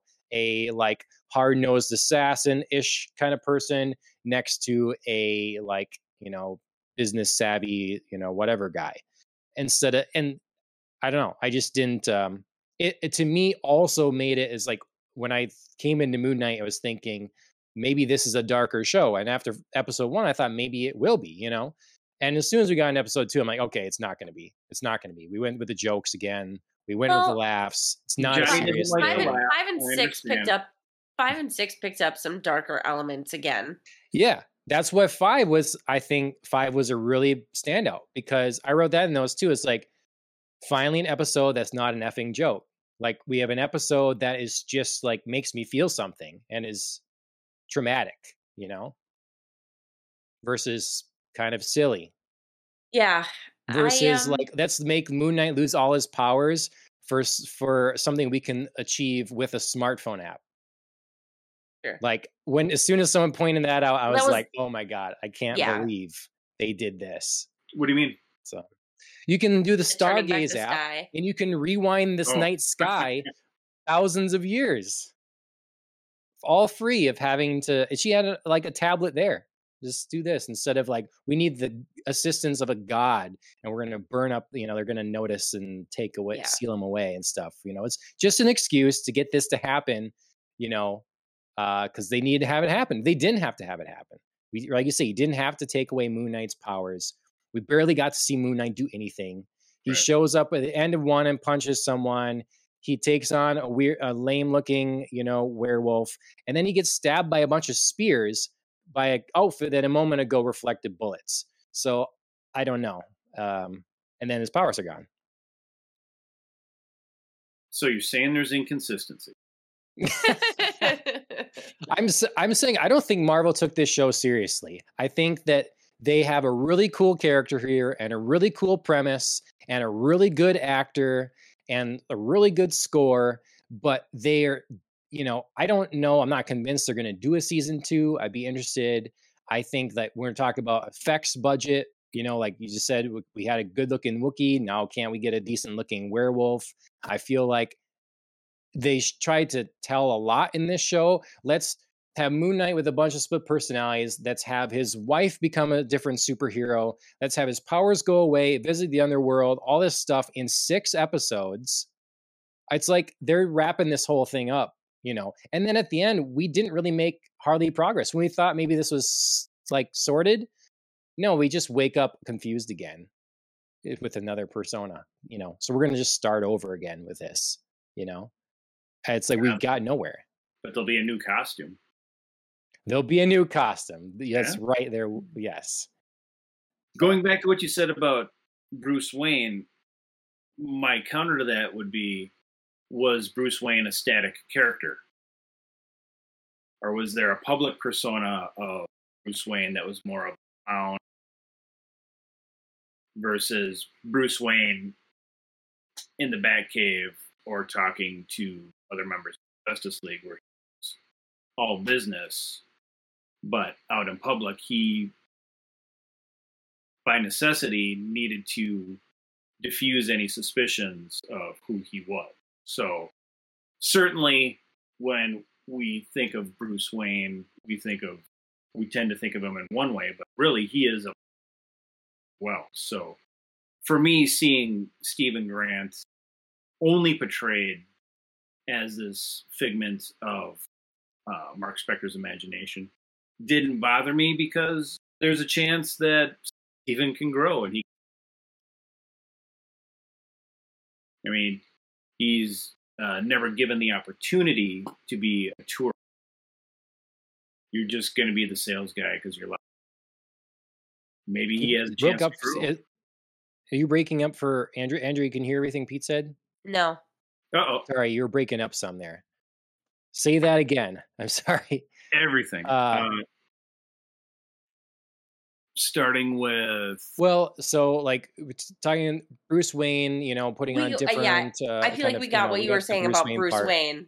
Yeah, Yeah. Steven Grant would be the part that they Right. were. So In the just being series- fictional, but there, there's a hint that steven is more than what he's allowed to be uh, in his job, for example, where he is an, actually an expert in Egyptian mythology and history, but he's never given the opportunity to showcase that.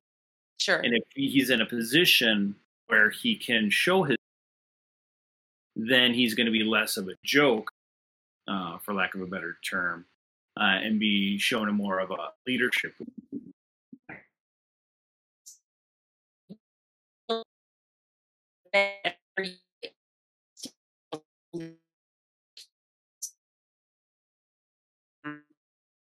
Instead of like gift shop dork who just knows about Egyptian mythology, I just um do you feel like they would have been at I least just- like more equal foils?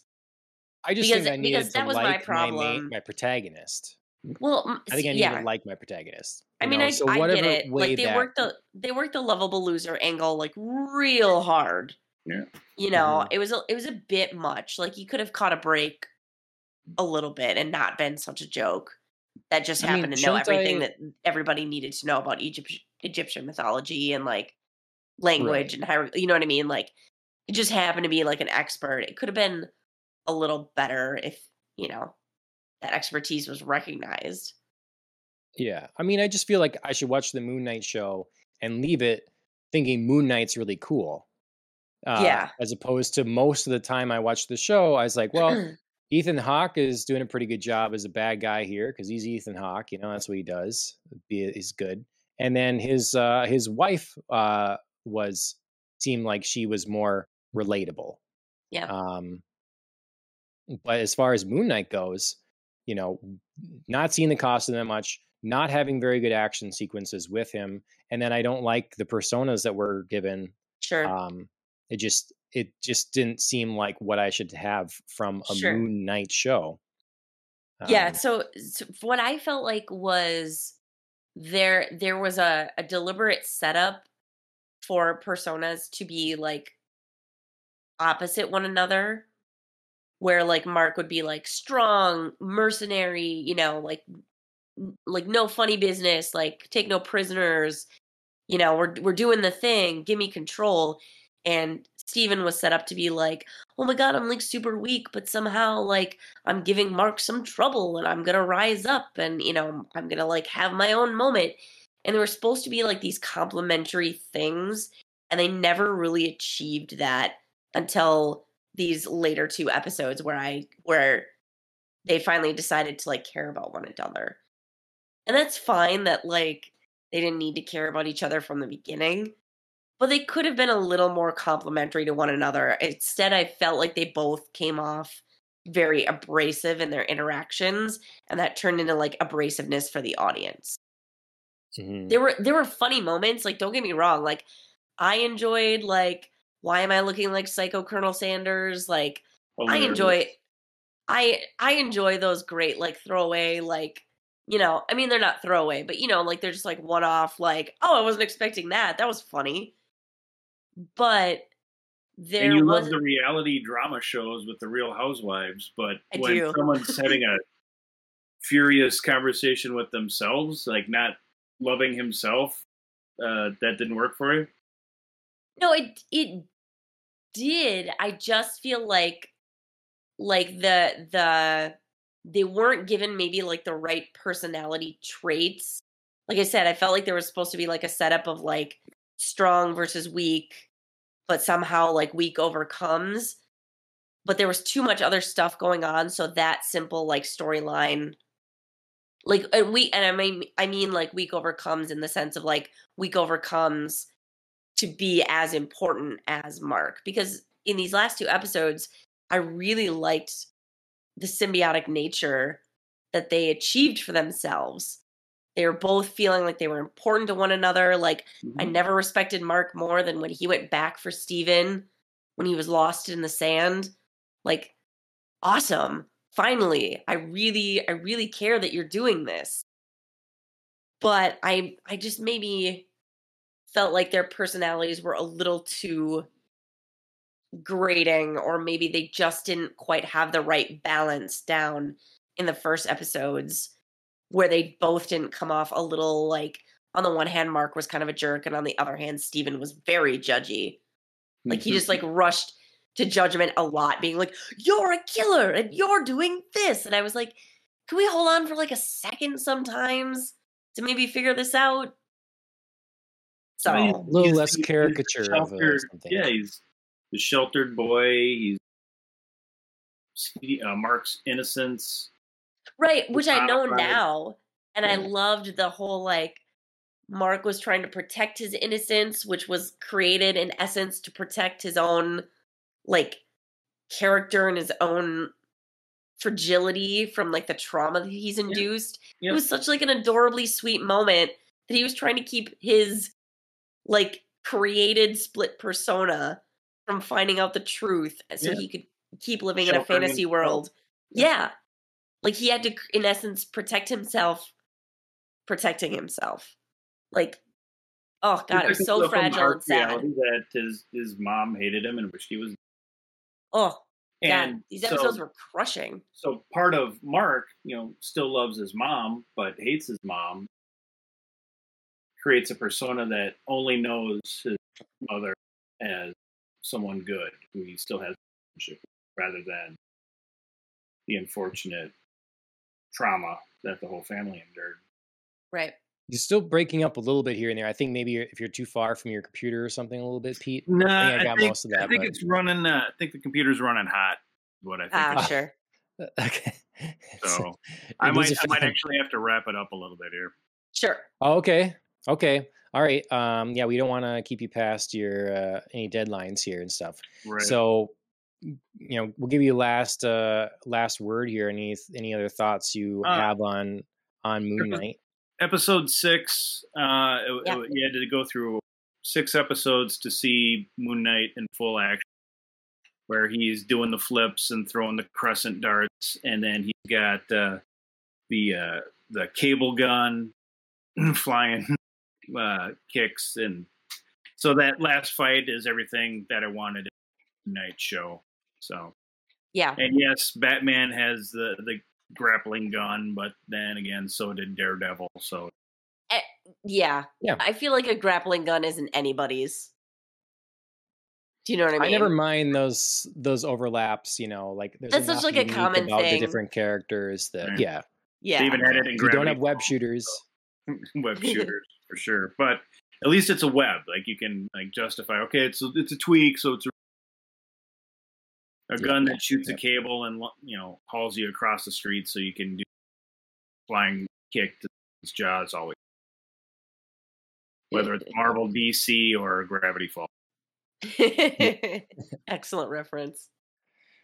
Okay. Well pete thing so like ultimately um i'm glad it, it seems like it's got your your seal of approval. Yep.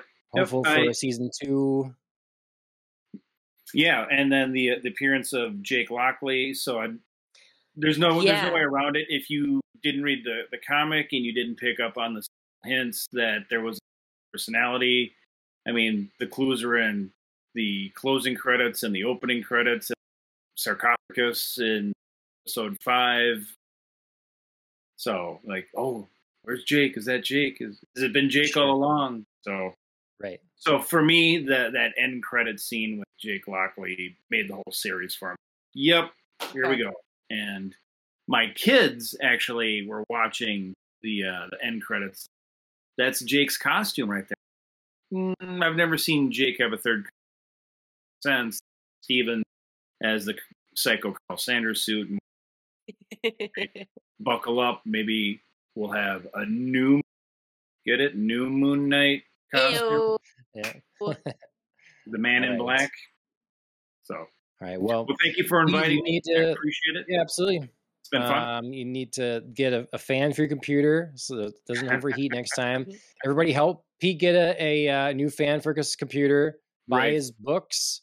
They're available on Please. Amazon right now. Mhm. Um, Pete Gilbertson. Peter Um, J. try to provide the Gilbertson at Amazon.com if you like zombies, werewolves, alien goo. Uh, check me out. Yeah, absolutely. All right. Thanks, Pete. We'll see Thank you you. later. Perfect. All right. Well, we thank Pete very much for uh, yes. for jumping on with us. Hopefully, everybody could hear him enough. I thought maybe the audio cutting out was just like my earbud at sometimes, and it cuts a few things. So, uh, but we appreciate his take a lot, given he's the the Moon Knight reader. Um, Exactly. no, I need I needed the uh, Jake Lockley explanation because while I wasn't like, oh my gosh, a new personality, like I didn't see this coming. I was just like, who, what, where, why? You know, Sure. like I just I needed I needed a little bit more about like this is established. This is like another thing that's happening. You know, this isn't Yep. just like Disney throwing in some extra stuff.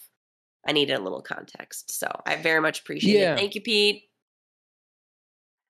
Yeah, is um do you think so was that pers- that persona must have been created at the end there when the blackout happened to Yes. deal with that, right? Because if it Which I was very annoyed about. his scales wouldn't have been balanced, right? Exactly. You'd have an- Exactly. so- Because there would have been another factor that we Mhm. would have had to be And dealing isn't it is that kind of a cop out that we have our hero that you know again we don't get to see the coolest thing we get to have our Yes. main our people we've seen kind of keep their hands clean i don't have to do the dirty deed you know Ooh, so I didn't take it that way about like not having to do the dirty deed because I felt like Steven was finally sort of on board with like we're Moon Knight and we're doing the Yep. thing and I know how to fight. So the thing that really just annoyed me was like I finally got this reconciliation. Why are we having these blackouts? I'm real annoyed about it. sure Like maybe mm-hmm. if they happened an episode later, I could have been like, "Oh no, like we had this, you know, great moment and I thought things were going well, but clearly something else has happened." It was Yeah. just like too jammed in, too close to like I wanted to enjoy Steven and Mark being on the same page yeah that's me we never got like to a really unit. like moon knight we never got to really get into Well, that yeah, because I liked him all. here. yeah I mean, I he liked him finally- before sometimes. finally- yeah he's finally moon knight and he's he's but like he's kicking like, butt yeah, yeah He's in it to Mhm. win it and like united purpose, united soul. Yep. And then we never got any um as long as I at least as I don't remember, um we didn't get any conclusion with um Layla. We had the kind of awkward bits with Layla Yeah. flirting with Steven and then then they die and then they come back we never get any Yeah. like are they going to be together is the marriage going to work out here how is this going to work between right. the three of them you know we don't address yeah. any of that stuff yeah, I mean they're finally united in like purpose, kind of brotherhood spirit. Like, are they sharing Layla? Is this like, you know, we are we accept it's kind of a weird like we are the same person, but we're not the same person, but we are the same Right. person. So how do how do you draw delineate lines there and how do you define Yeah. your relationships? Um, you know, even if you're okay with switching back pretty seamlessly now between Steven and and Mark, is Layla going to be okay with that? Is it okay that she's in the middle of a conversation with Mark and Steven's like, "Whoop, have something to add." She's like, "No, Yeah, no, no, no, right. bring back Mark. I don't want to talk to you right now." Mhm. well if you start treating it like you're always in a conversation with three people with oh yeah, Yeah. yeah, right then which you're, you which know, presents its own issues yeah because you know there's Right. always like a saying there can't be three people in a relationship. Right. But like, can there Is, that a saying? Is this? I mean, yeah, there, yeah, there's something about like, yeah, like something about a third person in a relationship. I mean, but I don't know. That's but that's. I was going to call. Will Smith and Jada and ask if uh, that's um, going. but yeah, I mean, it's it's very yeah. The end is left a bit frenetic. I think there there was an aim of like mystery and setup and ooh, but it fell short of having that. Instead, I was just left annoyed, Like it would like have been to intrigued me. by Jake, but also annoyed. Yeah, right. Yep. Because then we again, I felt like we didn't accomplish anything because Right. as soon as you know wraps up and they wake up in the same apartment, still cuffed to the bed. So it's like they haven't improved or learned anything or it's like made themselves again better adjusted. Layla Right. wasn't there with them, you know, Right. and so it's just we're back to the bachelor pad. We're back to like we forgot stuff. Well, and like the things that you pointed out, like we could have been back to that bachelor pad and Mark being like, this is really where you live and blah, blah, blah. That would have been funny if he didn't wake up like chained to the bed.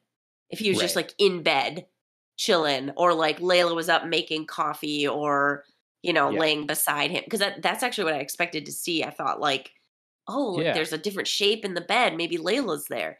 There would have Right. been some like, we made progress. Obviously, we're not perfect, and you Right. know, we're not solving the whole issues of like our our now blended personality or our now blended being. But yeah, progress would have been nice, and it would have been nice to, like I said, enjoy it just a bit longer, Uh, just just Mhm. like a hair, because we never really did the entirety of the series. We just got to the good, like working through all is revealed like here's how we're protecting each other and here's like what's happening and here's how we're uniting to fix Yep. this and bam it's all blo- it's all blown up immediately let let me let me lay this little like blueprint out for you.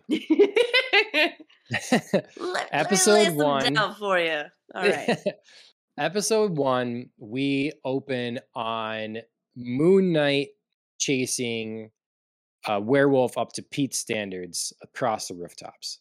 And he is running him down, and he's like, there's a pack that ends up coming after him. You know, there's more than one.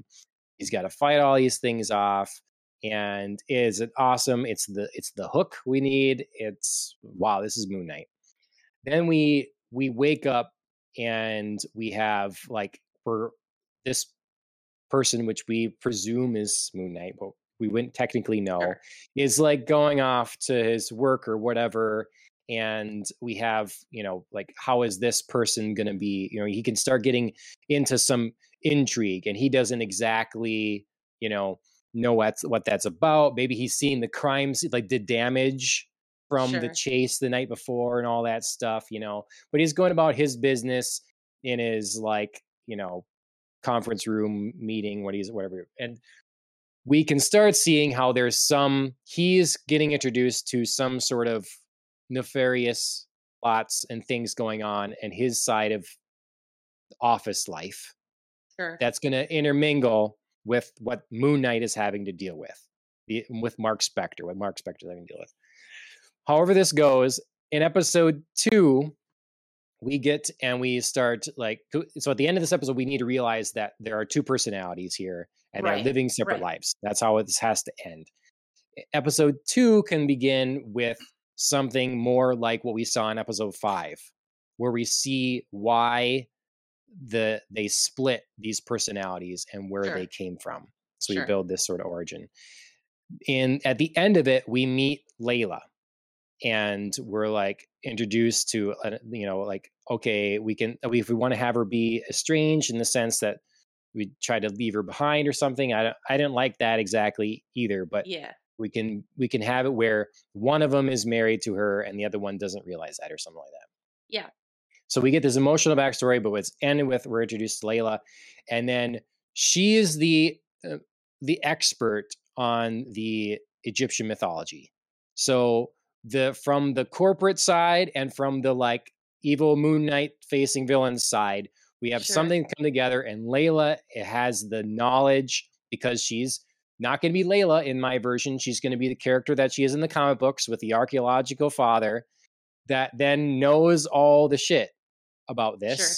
and they go together on this this mission and you know however the rest of it goes we get to see a lot of cool moon knight action and all this stuff that's how like i would set this series up and hopefully like the characters still have a Sure. little bit of what's going on but then having characters have their purpose a little more like we can have mr knight or whatever you know he can be the guy that needs to deal with the gangsters he needs to do the talking you know he needs to like uh, run the deals and he goes into swanky nightclubs and stuff you know and stuff like that and then the other guy is like he's just bloodier and he's you know running around the rooftops and in the sewers and stuff So I feel like I I like about 85 to 90% of that. Like all of that makes more logical sense to me than like the setup of this story.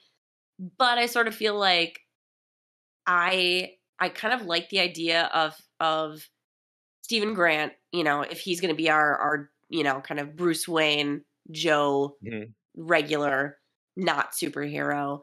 I kind of love him like being like a leading Egyptologist so that he and Layla can connect that way.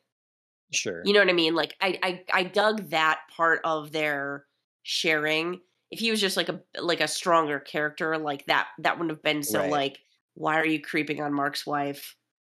she should mm, still like know more bumbling. She should still know more. they can like, connect there yes like I- I super rich and just like work at the museum as his like I this is my passion stuff and I love Yeah, it and I right. love being like the expert in my field and I get to go like have my conferences and she comes in and she's like um I don't need any of that because I still know more than you and he's like how Mhm. do you know more than me I I know all the stuff and I get invited to all the lectures and so like there's like Right. competition and fun there also kind of love the idea of this like really strong confident character like having to chain himself to the bed at night sure do you know yeah. what i mean yeah like, that part of it would've begrudgingly been- like yeah like oh Yeah. my god i'm so like rich and Eh, you know like i'm so sought after and like i'm smooth chalker like i have charm and stuff like that but i can't This ever bring a lady home. home yeah because I got my chains and I got, you know, my sand around the bed because in Egyptian mythology, whatever, like you know, I didn't I didn't really quite get the sand. I'm sure I'm sure there's like, you know, fun, like Easter eggy kind of shout out for somebody who's in the know. But I, I bought it because it felt like within the realm of the world. I would have loved that kind of like he has to tie himself up to the bed and like forgets about it and like has to do all of his like crazy stay up at night, you know. I'm trying not to have these episodes because what's wrong with me? I'm so successful. Why do I have these things? Yep. So I Right. so bringing Yeah. all of that together, dynamite. Like I feel like we just Mhm. created a kick-ass show. Yeah. It, we don't need to make our uh we don't have to have so much like i don't know animosity between yeah eh, oh, eh, like the pity Friction. for him is too much yeah and then so much friction between our three characters Yeah. like because like you said that that would be interesting thing that's uh, internal conflict on his own persona that he has all this success yet is you know is is shackled in his own way you know literally Right. um and he could have like been part of who funded uh Layla and her dad's expeditions, you know, Right. so that'd be So interesting like connections connection all over the place. yeah. Yeah. Mhm. Yet she's married to I, I don't know, uh, Like his there- like his other persona somehow. Yeah. Yeah. It's like Mhm. him, but it's not him. mhm. Yeah. I don't know. I just feel like there's something more more entertaining and enjoyable that was here that didn't have to hinge on making our protagonist so pathetic for so long. Yeah, it was Um, it was really hard to watch him be like such an underdog. hmm Like I said, I felt like there was there was like a very deliberate setup of like strong and weak sides of himself. And, you know, the weak was supposed to eventually like rise up and be equal and it just like felt overbalanced to start, so it took us a really long time to get to where we are. And we didn't have that kind Yeah. of time. I you know me, Right. I'm always Yeah. worried about six episode shows. And Hawkeye Yeah. I think pulled it off and this one didn't. Right. We had too much exposition. I just wanted to leave the show really liking Moon Knight, if nothing else. Like wanting to delve into the Moon Knight comics, being Sure. interested in Moon Knight, you know. Well, and, I and I um, did. I just didn't feel like I was able to like him long enough. Like I like Sure. him now, but I feel sort of put off by the time it took to get me there. sure. Yeah. And if we'll get a season two, I don't know. Yeah. And I, I still won't I still won't forgive the kind of what seems like amateurish behind the camera sort of things, the imitating the rooftop chase in uh what in was it in Oh, Egypt oh, at that point? oh, I'm not yeah, sure if it yeah, was in Cairo, yeah. Yep. Yeah, and it was just some of these things that were just not well. I did like the f- last fight in the last episode. Yeah. I thought that was, was well put together. Plus with the But- gods like Khonshu and Ammit, I feel like we haven't even talked about that like I actually really loved Ammit. Like once I got used to like Taweret and Hippo Lady being like a Yeah. thing, then Ammit came in and was that much cooler. Sure. Yeah, no, Like I it wasn't I she that because was she wasn't the first one. She ended up being really sweet looking. Yeah, that could that stuff could have been sillier and wasn't. So I yeah, they they pulled I it off. like it started off silly and then they pulled it off. hmm And yeah, like uh the hippo, very well animated and like Yeah. very like it's a very interesting persona for her, but I thought it was actually pretty good. I thought that was pretty good. Yeah. So um Oh, yeah, Moon what Knight, else? Moon Knight had some pieces, man. Like there were there were cool things. They just it just didn't all tie together. I don't know. It You was know- frenetic and not in a like we're mirroring our main character's state of mind frenetic. It just wasn't quite I don't know, all figured out. yeah. because i still I feel just- like there's there's questions i have about like this like institutionalization where does harrow fit in like in an institution Oh, do you know what i mean like yeah. doctor patient Yeah. like does he know his own reality that was a that was a big step to introduce for him and a big switch for his character that we now have like also wildly pulled away from in the last few moments introducing Jake Lockley. Yep. So that was really hard for me. Yeah.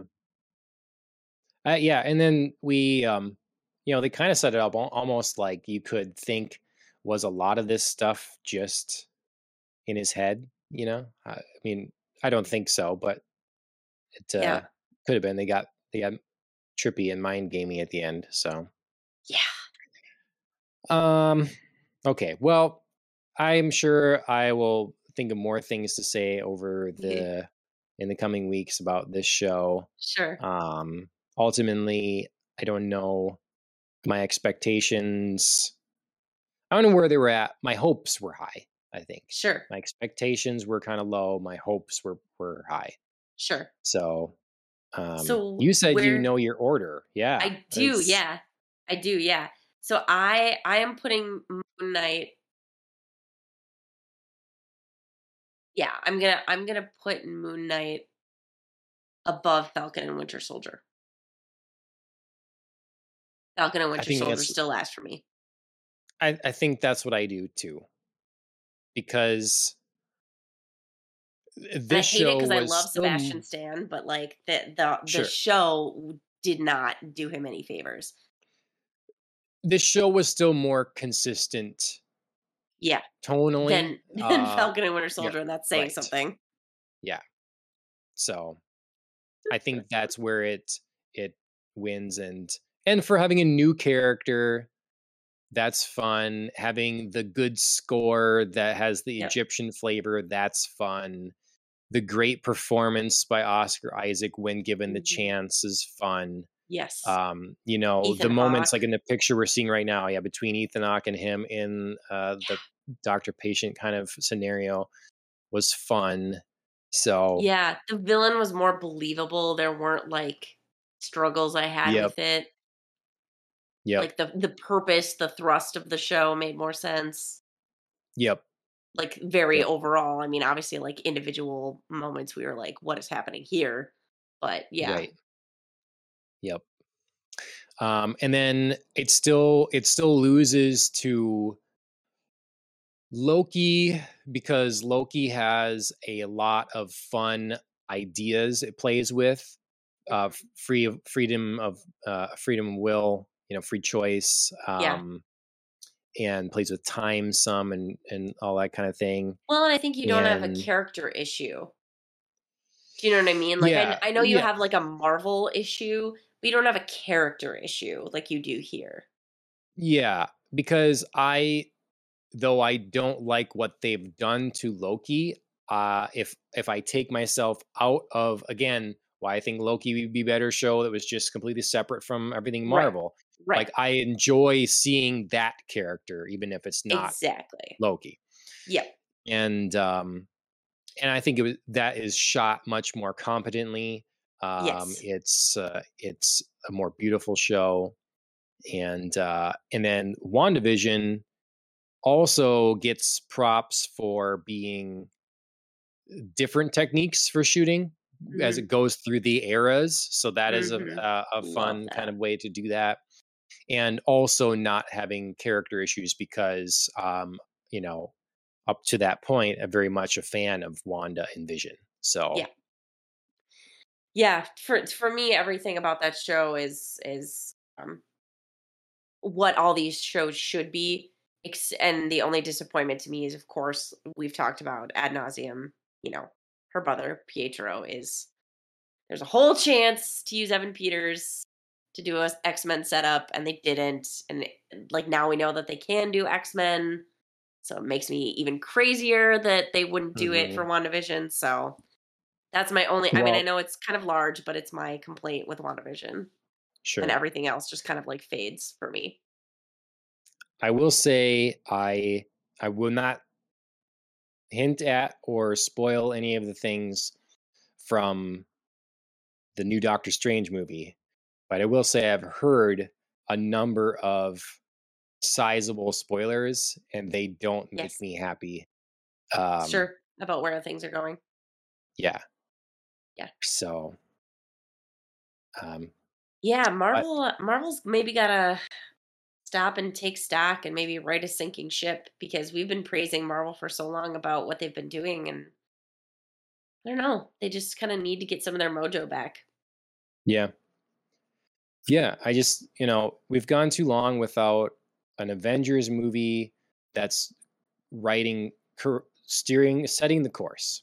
Yep.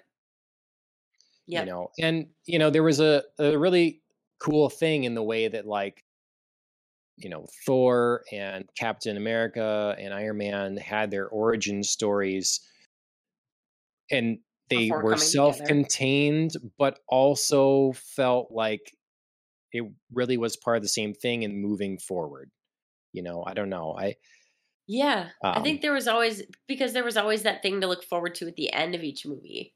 You know that like Mhm.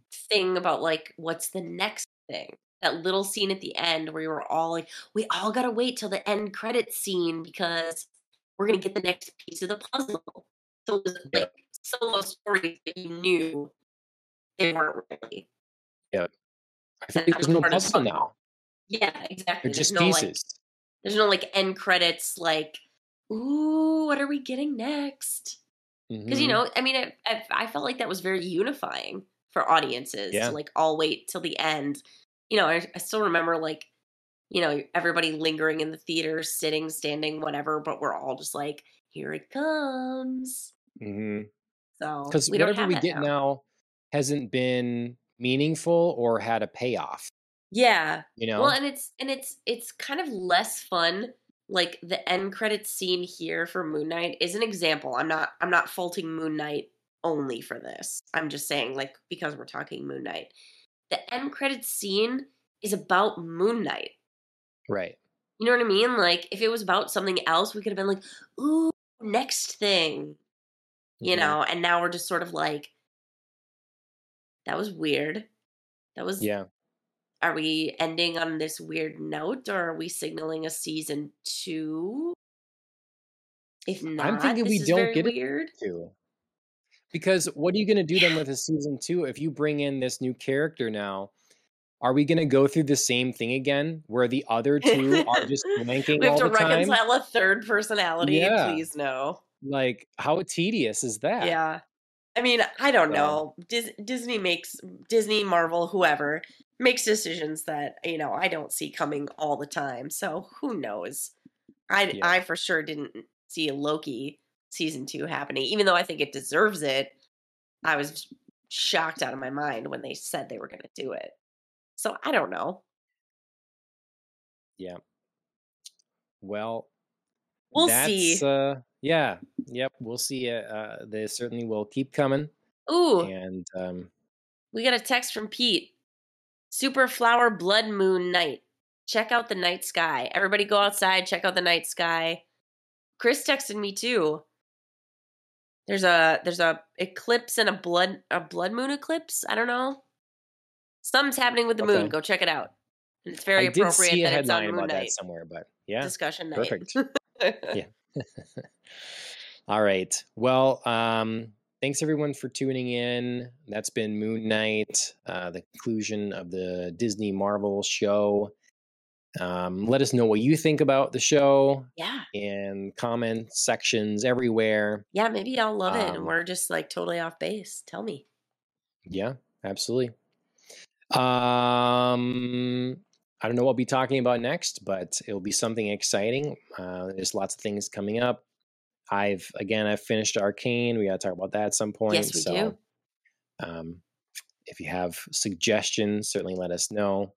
Otherwise, follow us, please, on Twitch, YouTube, Twitter, Facebook, all those places.